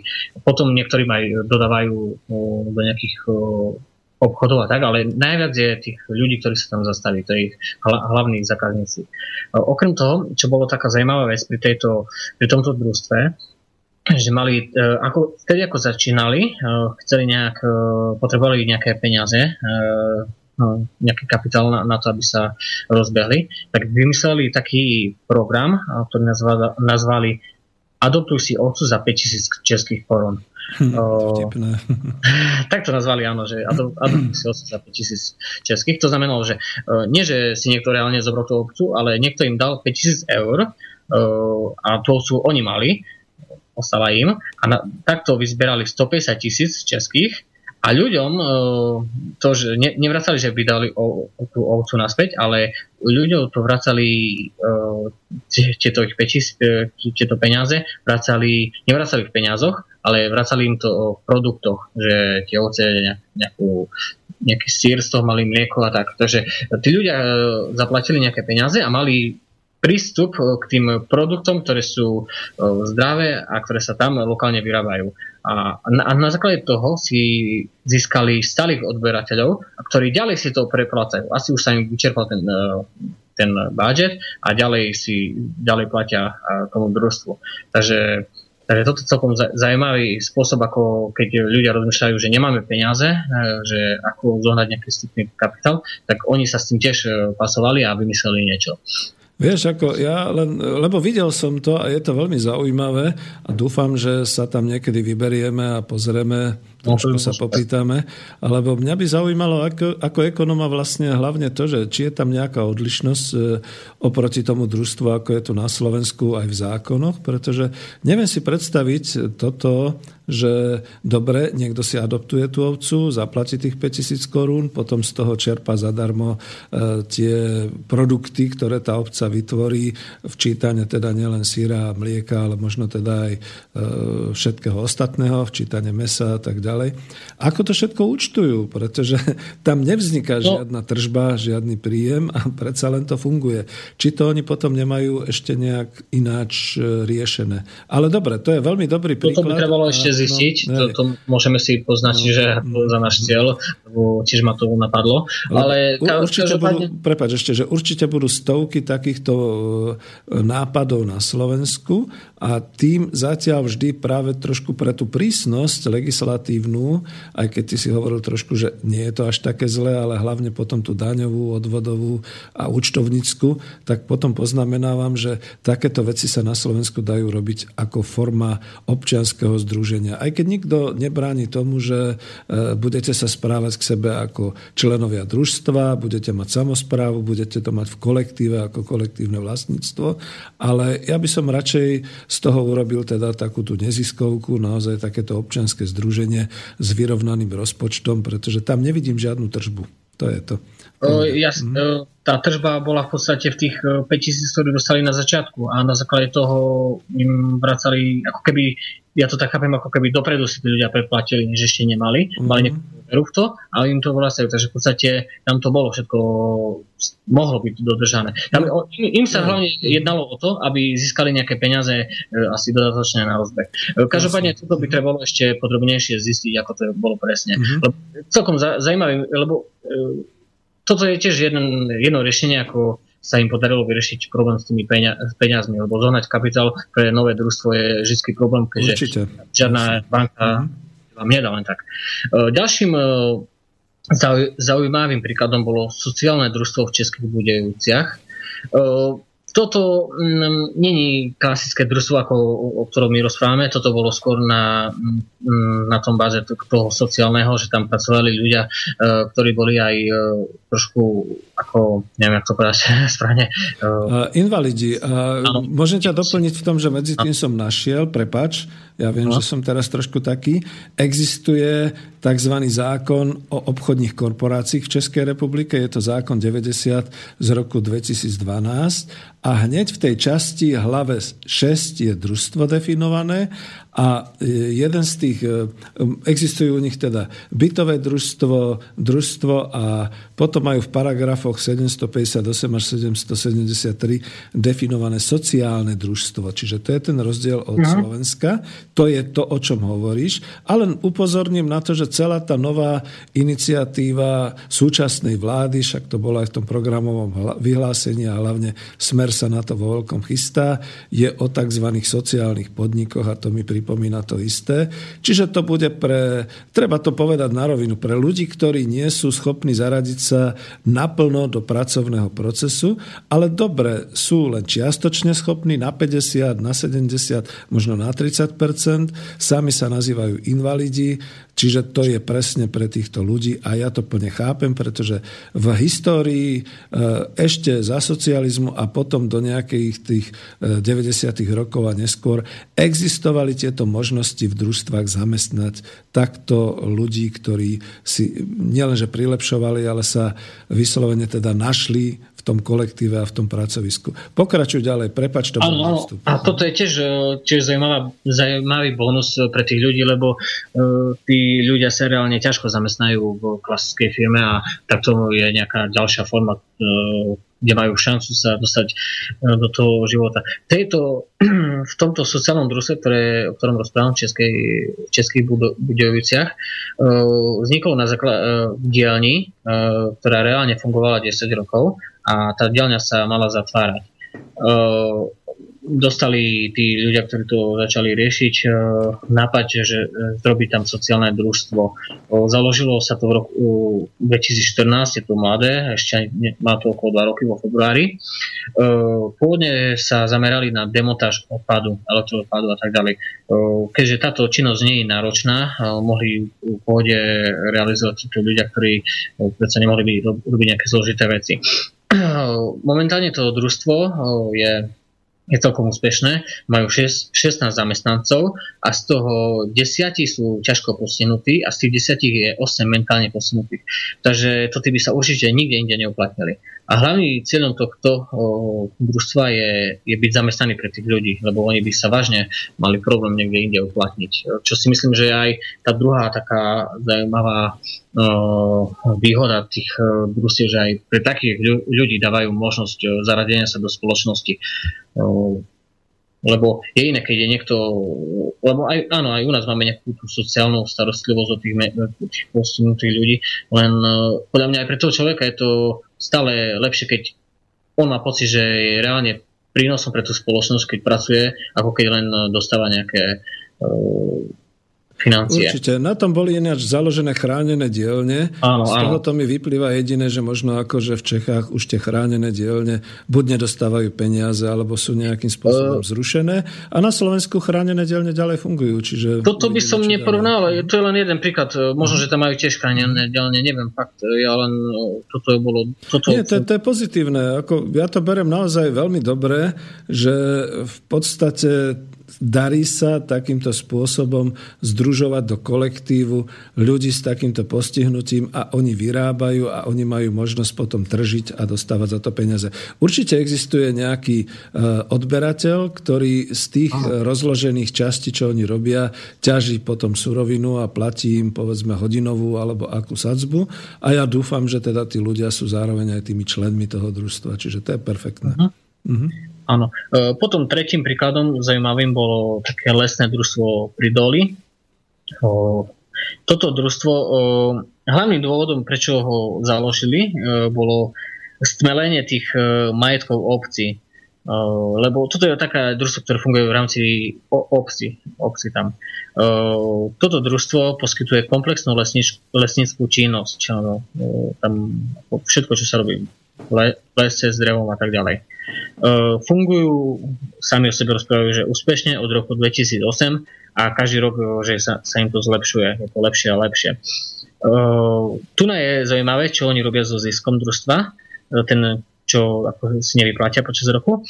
Ten zisk na konci roku sa vracia späť do obce. Obca z toho profituje. A napríklad zaujímavosť, že ako fungujú. Ono je to malé družstvo, tam nie je veľa tých zamestnancov, takže dá sa aplikovať taká vec, že každé ráno sa zídu tí zamestnanci a spolu sa si naplánujú, čo majú robiť a kľudne to robia. Oni tam aj zdôrazňovali, že vôbec sa nejak až tak neženú a že hlavne, aby všetko bolo správne spravené a tak. Takže tu je vlastne tá konzultácia, ako keby toto robia, že všetko si spolu prekonzultujú, dohodnú sa a spolu pracujú. No majú také pracovisko, kde sa to dá, čo je výborné.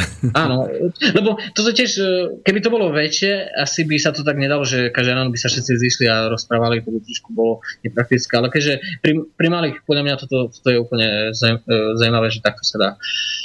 A posledným príkladom, ktorý mňa osobne veľmi zaujal, bola, že pritom som napríklad ani neočakával, že aj pri tom princípe sa dá družstvo robiť, bo je družstevná kaviareň v Prahe.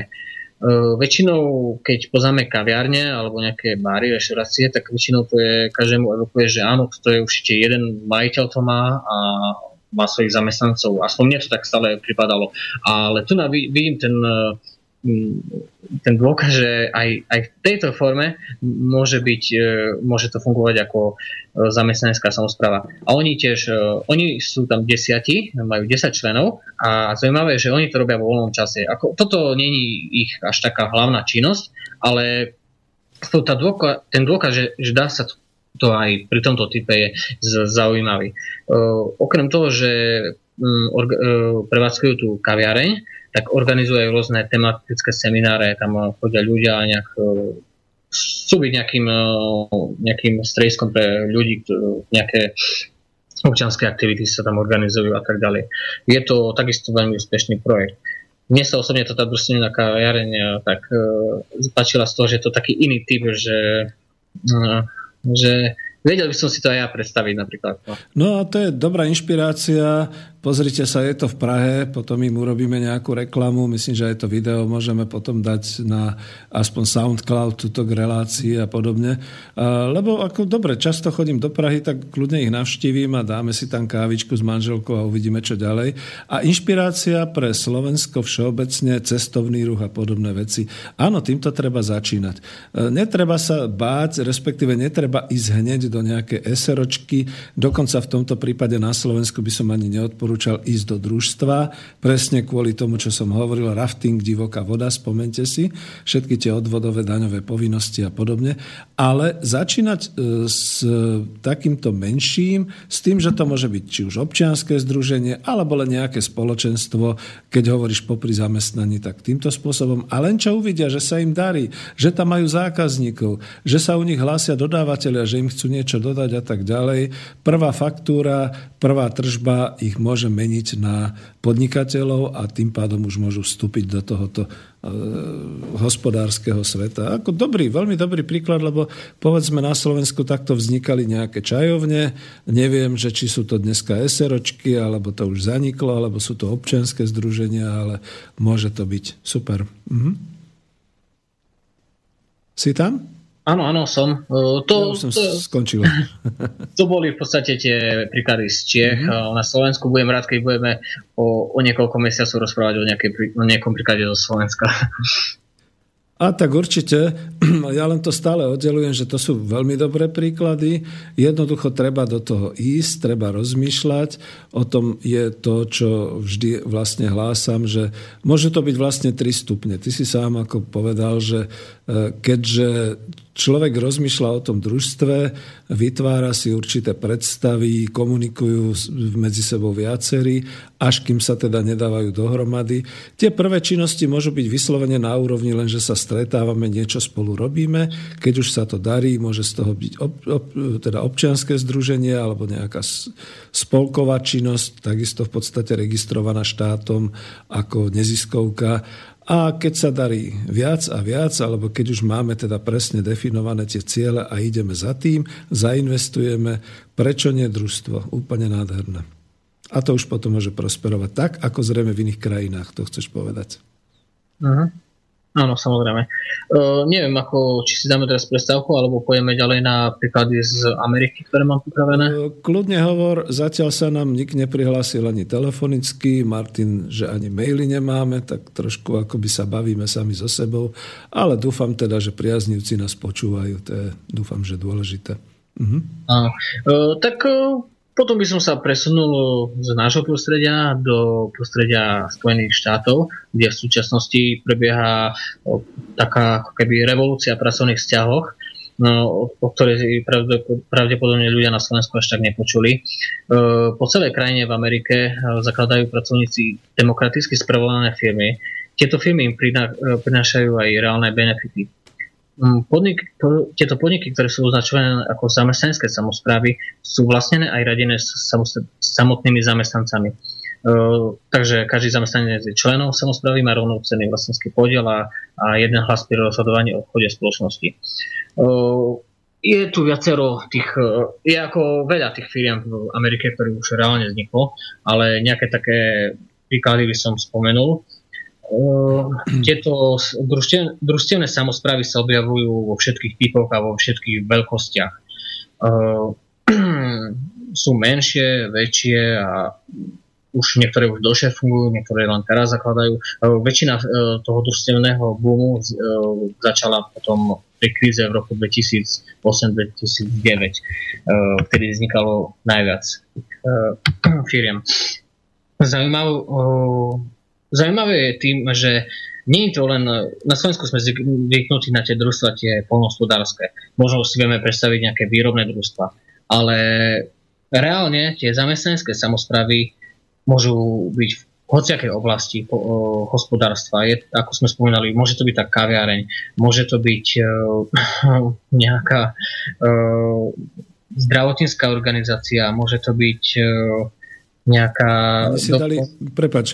si dali dokonca, lebo niektoré veci som pozeral a ja z nejakých takých programov, že oni si dali dokonca do vienka oživovanie tých padlých miest, teda tam okolo Detroitu a Gary mesto a podobne, čo sú teda dneska úplne zlikvidované ruiny veľkomiest a oživujú to proste, vytvoria si určitým spôsobom komunitu, idú ulica po ulici, začínajú to renovovať, obnovovať, prichádzajú tam naspäť obyvatelia.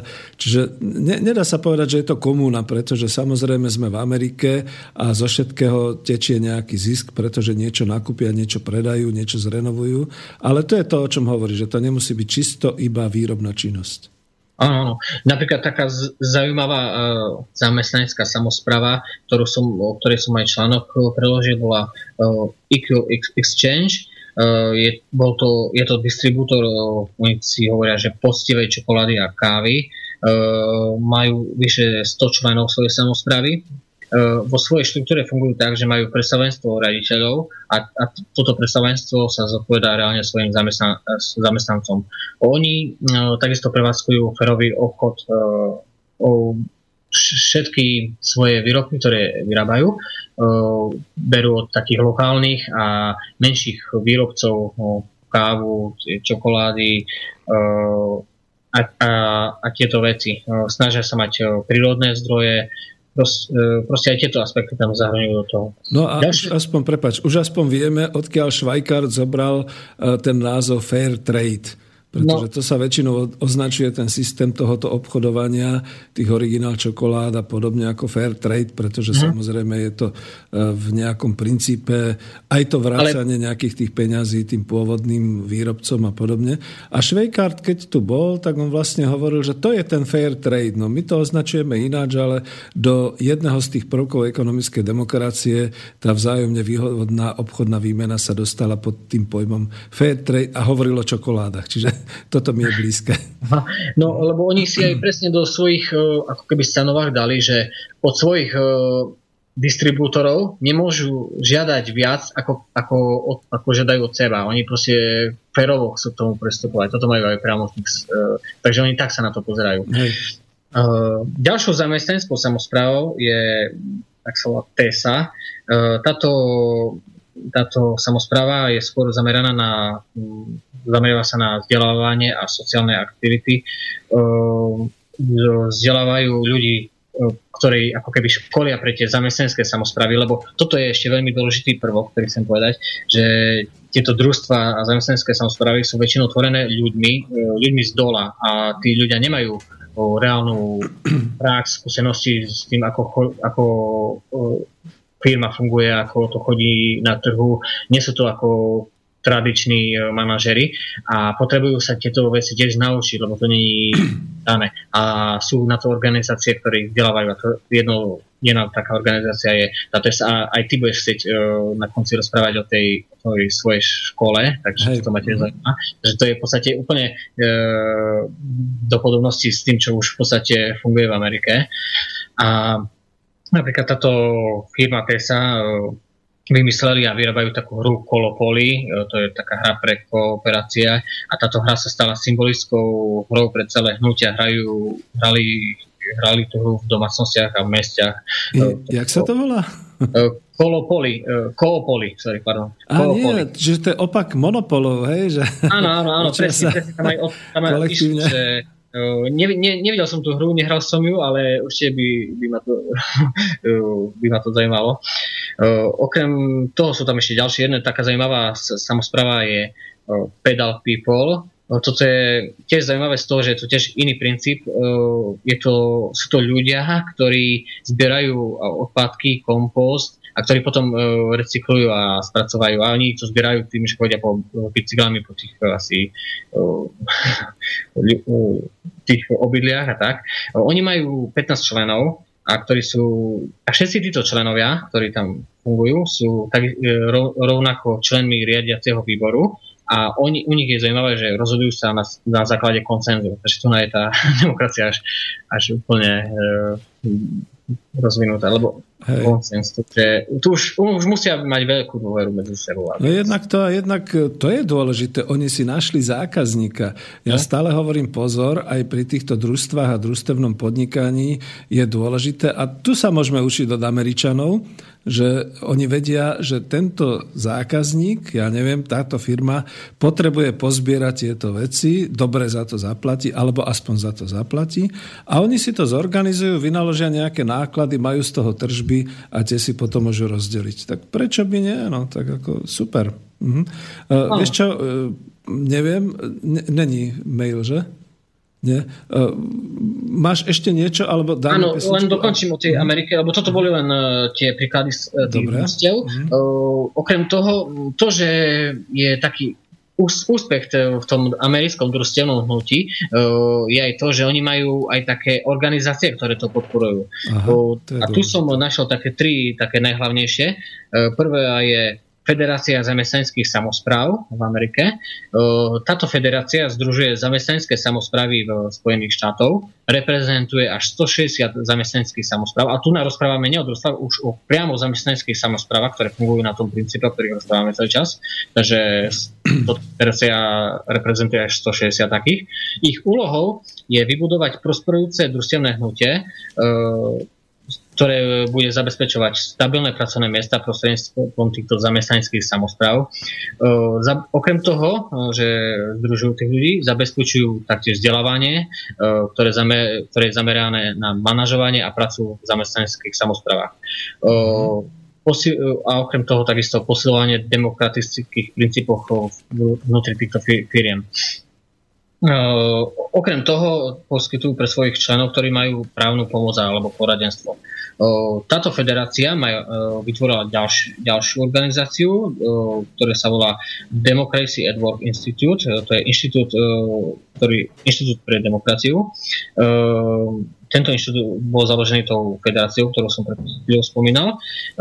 Jeho úlohou poskytuje praktickú podporu v podobe výskumu, vzdelávania a tréningov pre zamestnanecké samosprávy.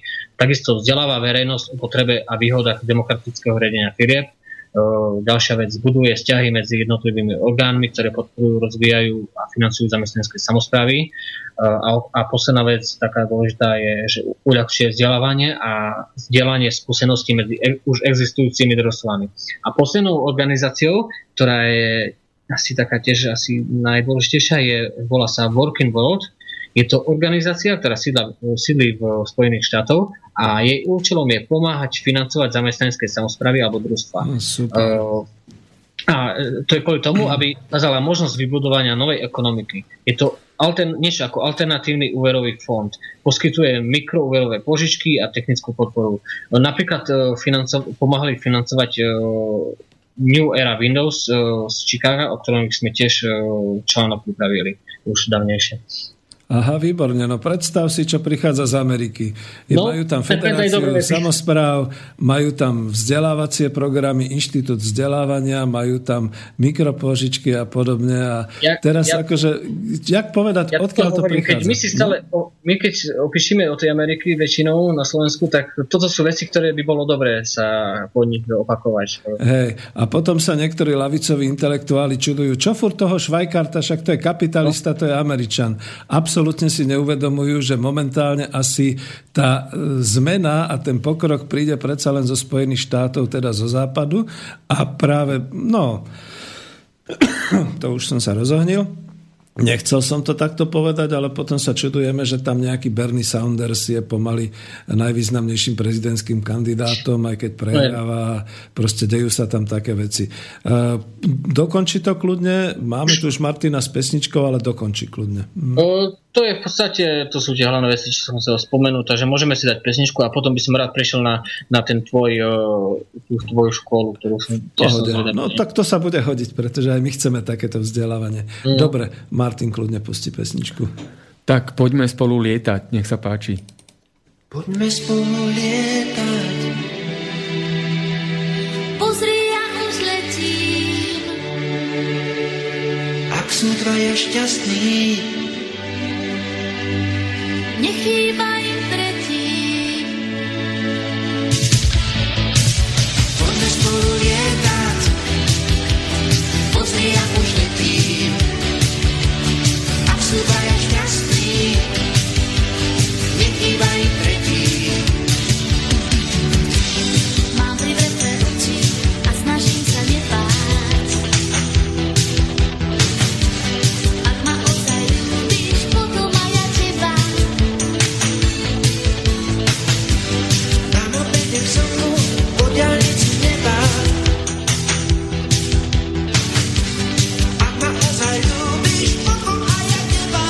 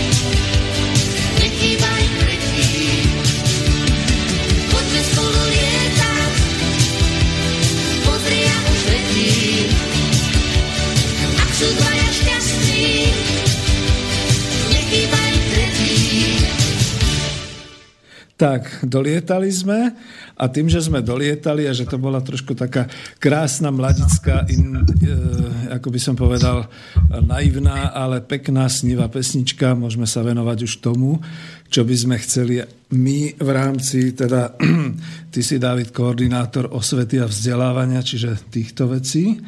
Ale, prepáč, zabudol som sa poriadne napiť, takže poprosím ťa. Ešte, ak môžeš spomenúť v rámci takej perličky, ako to vlastne je v Grécku a v Turecku. To je to, čo si dával na Blogspot a ja sa medzi tým spamätám a pripravím. Mhm.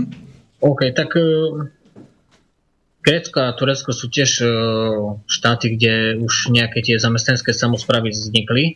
V Grécku pochopiteľne viac, lebo tam bolo ekonomicky dosť poznačené to Grécko a tie zamestnanské samosprávy väčšinou vznikajú v tom prostredí, keď nejaké firmy krachujú. Ktorá je taká zaujímavá z Grécka, príklad tiež nevšedný, je, že majú tam grécky denník, noviny, ktoré fungujú ako zamestnanská samospráva. To je tiež ďalší príklad, že ako môže fungovať zamestnanská samospráva.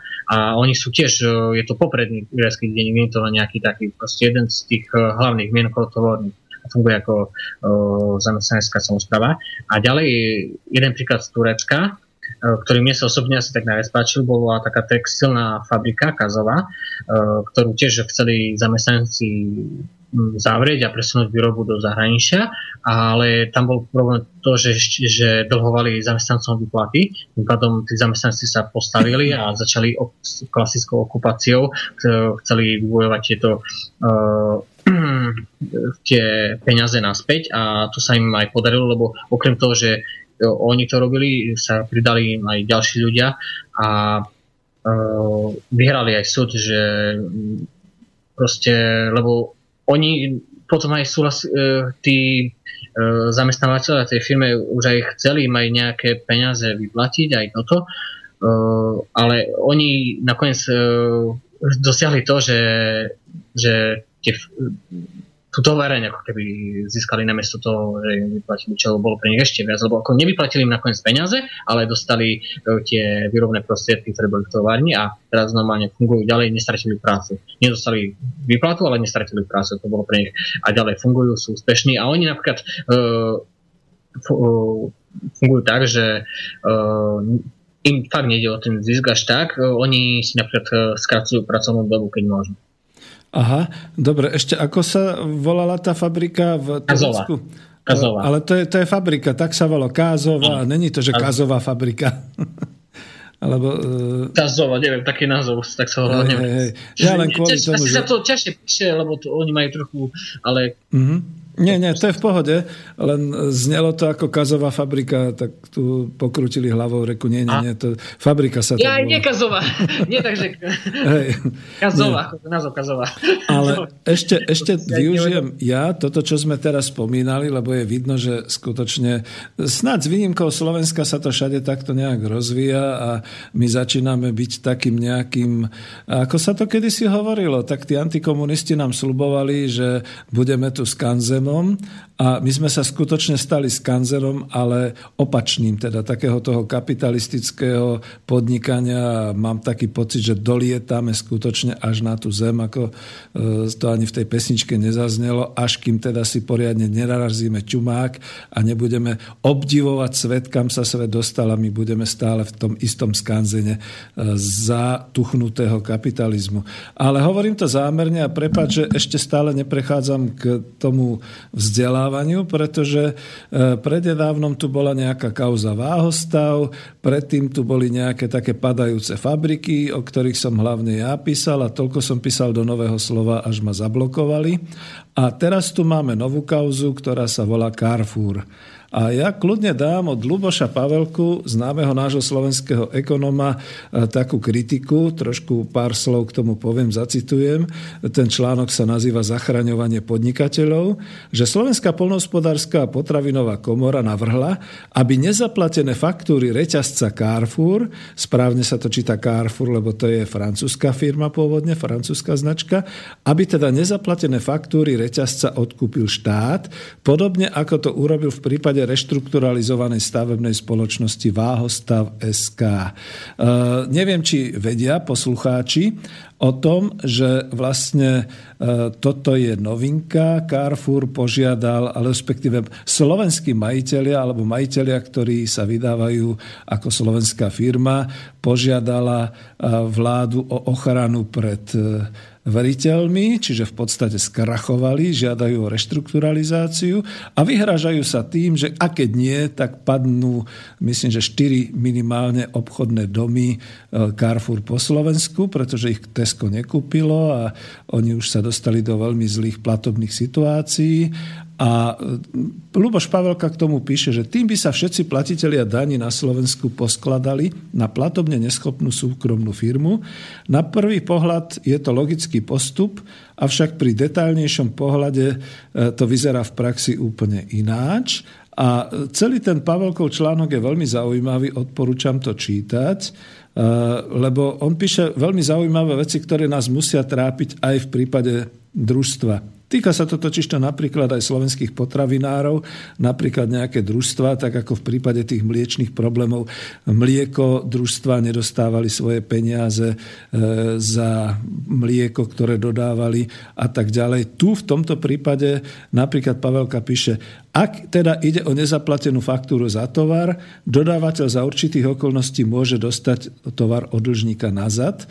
Nebudem to čítať celé od slova do slova, ale kritizuje tu, že naši dodávatelia si vôbec nezaistili tie platby, to znamená bankové zabezpečenie, pohľadávky, akýkoľvek nejaký iný nástroj. Proste sprosto tam dodali tovar, ja viem, že na Slovensku je to tak, zase ich bránim v tom zmysle, že musia sa zalistovať a musia teda platiť a musia dodávať.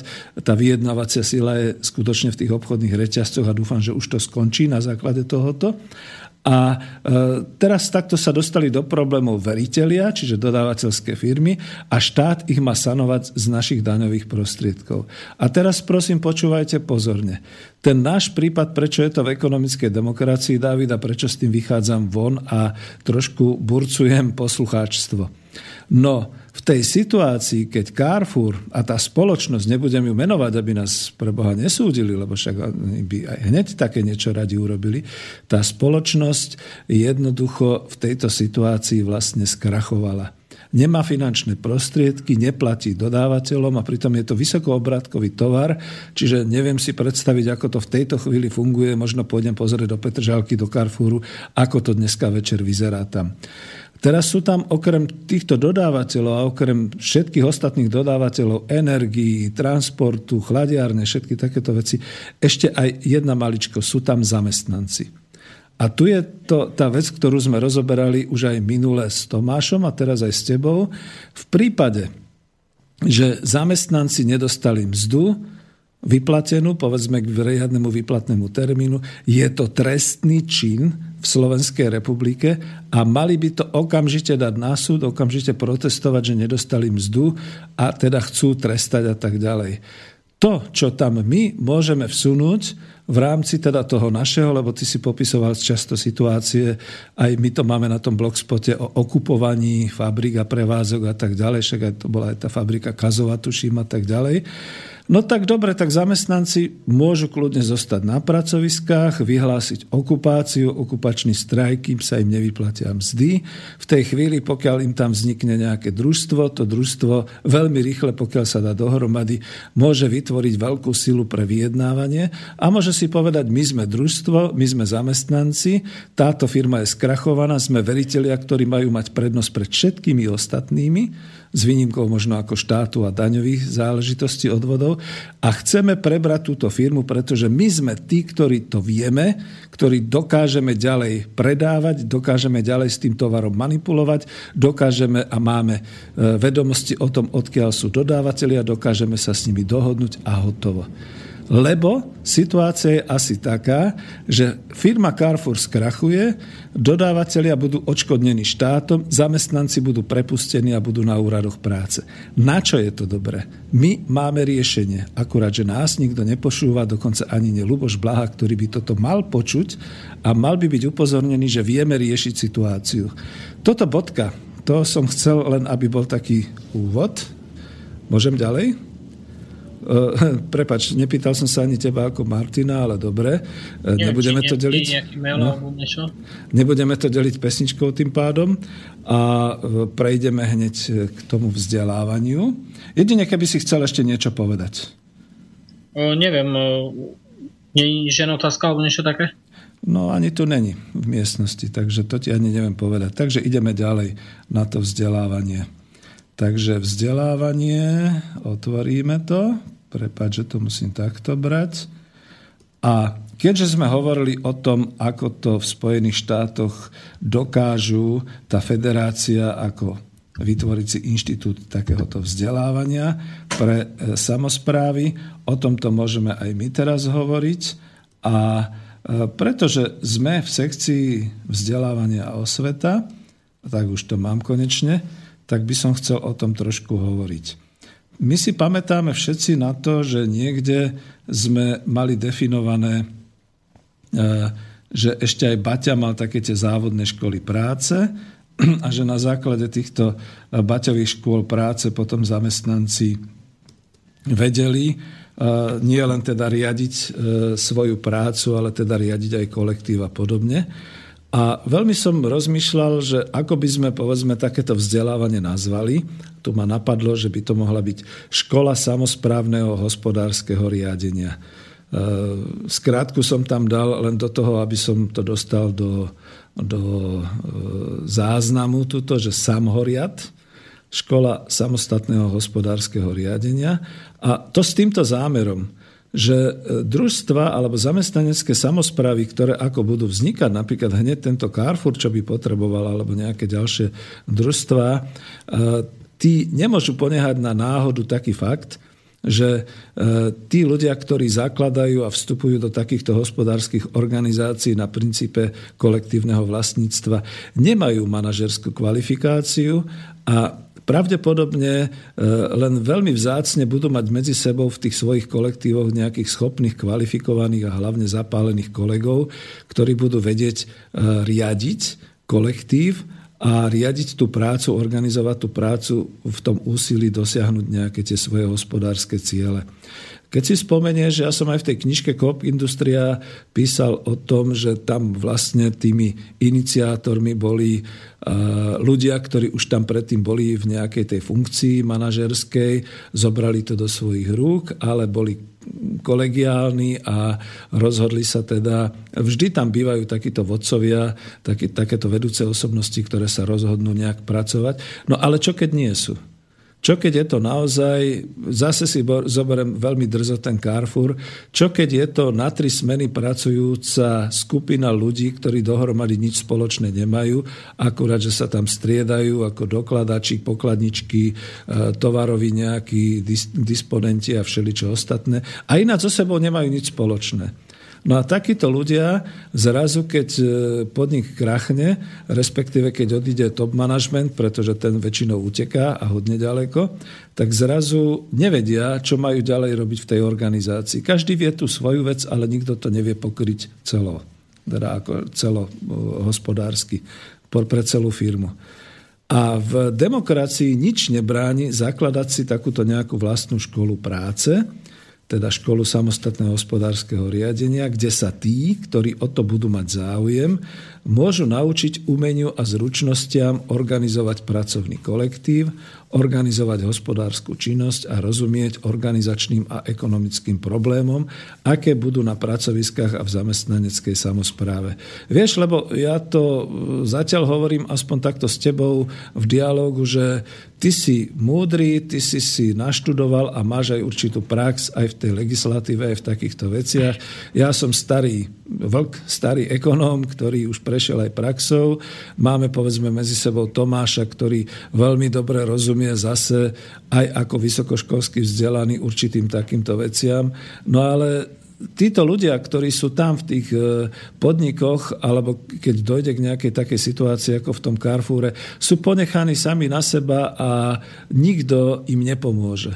Čiže či už to by to bolo nejakým spôsobom podporené, aj keď absolútne nemám ilúzie o štáte, o obci a o takýchto veciach, o verejnosti, alebo by to bolo v takom prípade, keby tí ľudia skutočne povedali, no máme to založené a potrebujeme od vás takúto pomoc. Potrebujeme si medzi sebou vybrať toho najšikovnejšieho, ktorý bude riadiť obchodné zmluvy, toho najšikovnejšieho, ktorý bude riadiť dennú prevádzku, toho majstra prevádzky a tak ďalej. A toto všetko vlastne oni začnú si robiť, ale popri tom sa budú potrebovať niečo naučiť. Tak, ako máme rovnakú krv, bez ohľadu na to, či sme nejakí vlastníci alebo námezní pracovníci, rovnako aj organizácia má svoje obehové funkcie a prúdi ňou rovnaká krv, čiže naozaj tí zamestnanci. A všetci robíme spolu komunikáciu, rozhodujeme sa ako v iných pracovných a hospodárskych organizáciách. A toto by vlastne tá škola samosprávneho hospodárskeho riadenia robila. A aby som to už len ukončil, máme vlastne takú nejakú predlohu. Veď keď v roku 92 alebo 1 ešte len vznikala na báze tej britskej manažerskej Open University v Bratislave, tá City University Bratislava, on sa k tomu vtedy nikto nepriznal, lebo nebola k tomu tá politická nejaká vôľa alebo prostredie. Ale vlastne sme sa až neskôr dozvedeli, že túto školu zakladali britskí lejbristi, čiže strana práce, a presne za týmto účelom, o ktorom hovorím ja. Aby obyčajní ľudia, masa obyčajných ľudí a zamestnancov sa naučila riadiť, organizovať a aby skutočne efektívne sa stávali manažérmi na svojich pracoviskách. Tak oni to dopracovali potom až po celkové komplexné štúdium, až toho MBA, čiže naozaj tí top manažeri a podobne. My tak ďaleko nemusíme ísť. My musíme a potrebujeme urobiť taký projekt, aby sme vedeli pomôcť vznikajúcim kolektívnym vlastníkom a vznikajúcim takýmto samosprávam v tom, že niekto je veľmi šikovný, ja neviem, Mara je veľmi šikovná v účtovníctve, ale potrebuje celý finančný manažment. Jozef je veľmi šikovný vodič a veľmi vie rozdeľovať prácu ostatným, no tak dobre, tak sa trošku naškolí a preškolí k tomu, aby rozumel celkovej distribúcii a celkovej logistike, aby to zvládol a mohol o tom rozhodovať. A všetci, bez ohľadu na to, na ktorej pracovnej pozícii, potrebujeme vedieť komunikovať, aby sme sa neurážali, aby sme do toho nedali emócie, aby sme zbytočne nestrácali čas tým, že sa stále a vzájomne a dokolečka možno obviňujú ľudia, alebo možno nejako si nerozumejú a podobne a toto. No, vypálil som to trošku aj na teba, aj na vás ostatných v takom ucelenom nejakom preslove. Čo na to hovoríš? No, ja hovorím na to, že na to, aby v budúcnosti vznikali nejaké zamestnanecké samosprávy, o čo sa usilujeme, je nevyhnutný predpoklad, aby taká nejaká škola alebo nejaké také vzdelávacie centrum bolo vytvorené. Toto je všade, kde tieto sa vznikajú ruka v ruke išli aj tie školiacie aktivity. Takže keď sa nám toto tebe alebo nám podarí založiť, ja si myslím, že toto je logický dôsledok našej činnosti, že toto je potrebné. Určite je to potrebné. Možno nebude problém s tým založením, ale s tým, ako tam nejak tých ľudí zorganizovať, že ako to budeme riešiť, že ako sa tam prihlásia, kde sa to bude robiť a ako sa to bude financovať, možno tie organizačné veci. Lebo to, čo sa bude tam učiť v tej škole, to je viac menej tak keby jasné, proste musia vedieť organizovať toto veci, čo som spomínal. Ale okrem toho, ešte by som možno dodal, musia si vedieť uvedomiť ten rozdiel medzi tou súkromnou firmou a tou kolektívnou. Toto je tiež dôležité, že aby vedeli spolu spolupracovať. Že spolupráca je v týchto firmách dôležitá. Toto by som ja vyzdvihol tiež. Hej, díky pekne. No totižto my máme predlohy. Ja hovorím o City University alebo o britskej lejbristickej Open University. Všetci tu spomínajú príklady Mondragonu, kde vlastne naozaj ten katolický kňaz, okrem toho, že organizoval tie družstva, ich zároveň aj vzdelával. Na to sa zabúda. Ano. Teraz si dal pekný príklad zo Spojených štátov, kde teda tá Federácia zamestnaneckých samospráv vytvorila ten inštitút vzdelávací presne kvôli tomu. A ja to musím trošku tak ako, nie že odľahčiť, ale bolo mi už tu ponúknuté, že veď akože v Mojmirovciach je družstevný vzdelávací inštitút a poďte sa tam vzdelávať a tak ďalej. Veľmi rád. Ja dokonca aj poznám Mojmirovce, dokonca aj som tam školil práve za Open University A možno, že sa nejako potom s nimi dohodneme, aj keď musím povedať, že zatiaľ to nevidím vôbec ružovo, dohodnúť sa, skoro by som povedal, až s konkurenciou. Ale čo chcem povedať, my nepotrebujeme k tomu v tejto chvíli ani žiadne fondy, ani eurofondy, ani štátne dotácie, ani nič. Pretože tak, ako sa to má a jak sa v občianskom združení alebo v družstve skladajú ľudia podľa rôznych kvalifikácií, profesí a hlavne chuti a motivácie, mám obrovskú motiváciu takúto školu organizovať, pretože vlastne viac rokov ma to živilo ako lektor, školiteľ, organizátor, robil som to, dostával som za to pekné peniaze, tak prečo to neurobiť aj pre občianske združenie a v prospech slovenskej spoločnosti. Ja mám dokonca už aj vypracované osnovy takejto školy a dokonca viem aj technicky, čo by sa s tým dalo robiť. To znamená, dneska nie je problém všetko dať na internet a povedzme na nejaké takéto webinári a podobným spôsobom, prípadne dať niečo na nejaké katalógy, no veď my zakladáme aj družstvo tlačiarenské a vydavateľské, čiže nebol by problém aj takéto pripraviť, lebo nie každý má internet a počítač ešte.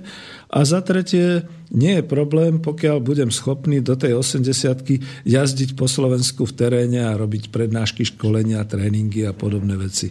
No a Martin nám už ukazuje, že máme posledných 5 minút, čiže toto je tá moja odpoveď, že tomuto by som sa celkom rád venoval a ja si myslím, že dokážem povolať k sebe doslova v úvodzovkách aj ďalších ľudí, ktorí by potom robili takéto tréningy a školenia so mnou, lebo je to to isté, o čom sa bavia na manažerských školách. Čiže prepáč, keď už poviem aspoň, kľudne poviem tie tézy, riadenie kolektívu ako tímové riadenie, organizácia práce, kategorizácia organizačných štruktúr, zdroje hospodárskej organizácie, činnosť vedúca k hospodárskemu výsledku, komu je služba a výrobok, ktorý vyrábame, určený, analýza potrieb, všetky takéto veci, v akom prostredí sa hospodárska organizácia nachádza, rozvoj hospodárskej organizácie. To sú všetko tie analýzy, čo veď som ti ich kresil, takže máš ich, ktoré by sa tam vlastne rozvíjali.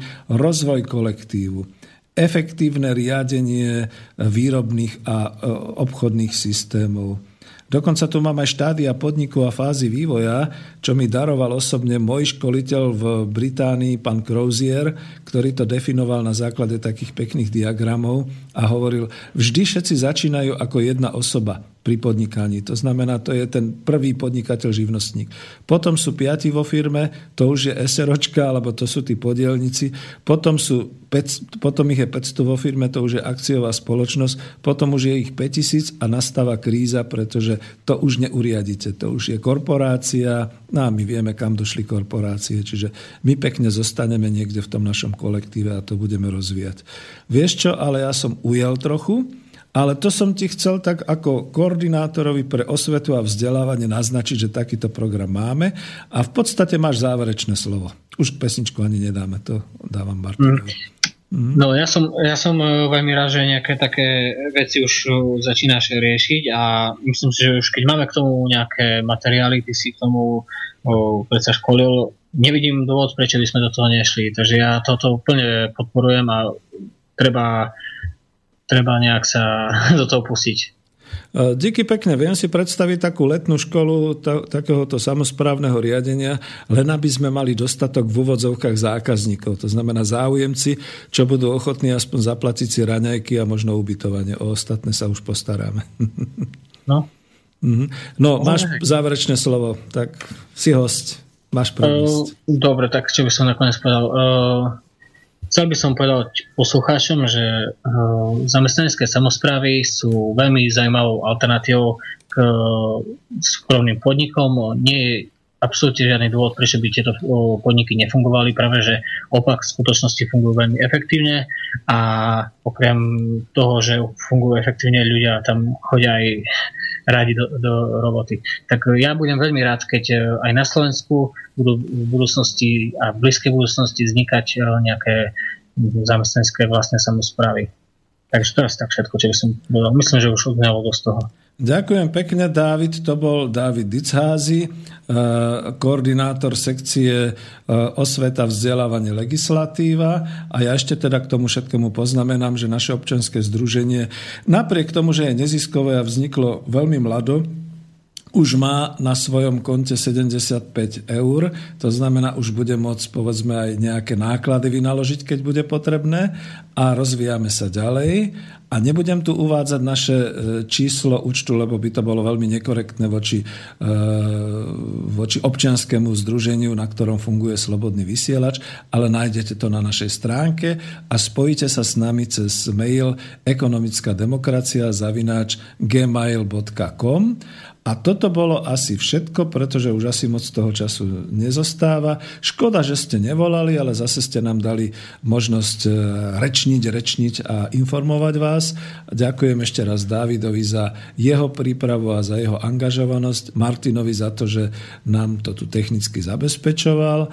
No a teším sa zase, milí poslucháči, po celom svete, pokiaľ ste si aspoň kúštik odniesli, tak vedzte, že sme urobili dobrú vec a želám vám ďalšie dobré počúvanie ďalších relácií Slobodného vysielača. Dovidenia. Dovidenia. Táto relácia bola vyrobená vďaka vašim dobrovoľným príspevkom. Ďakujeme za vašu podporu.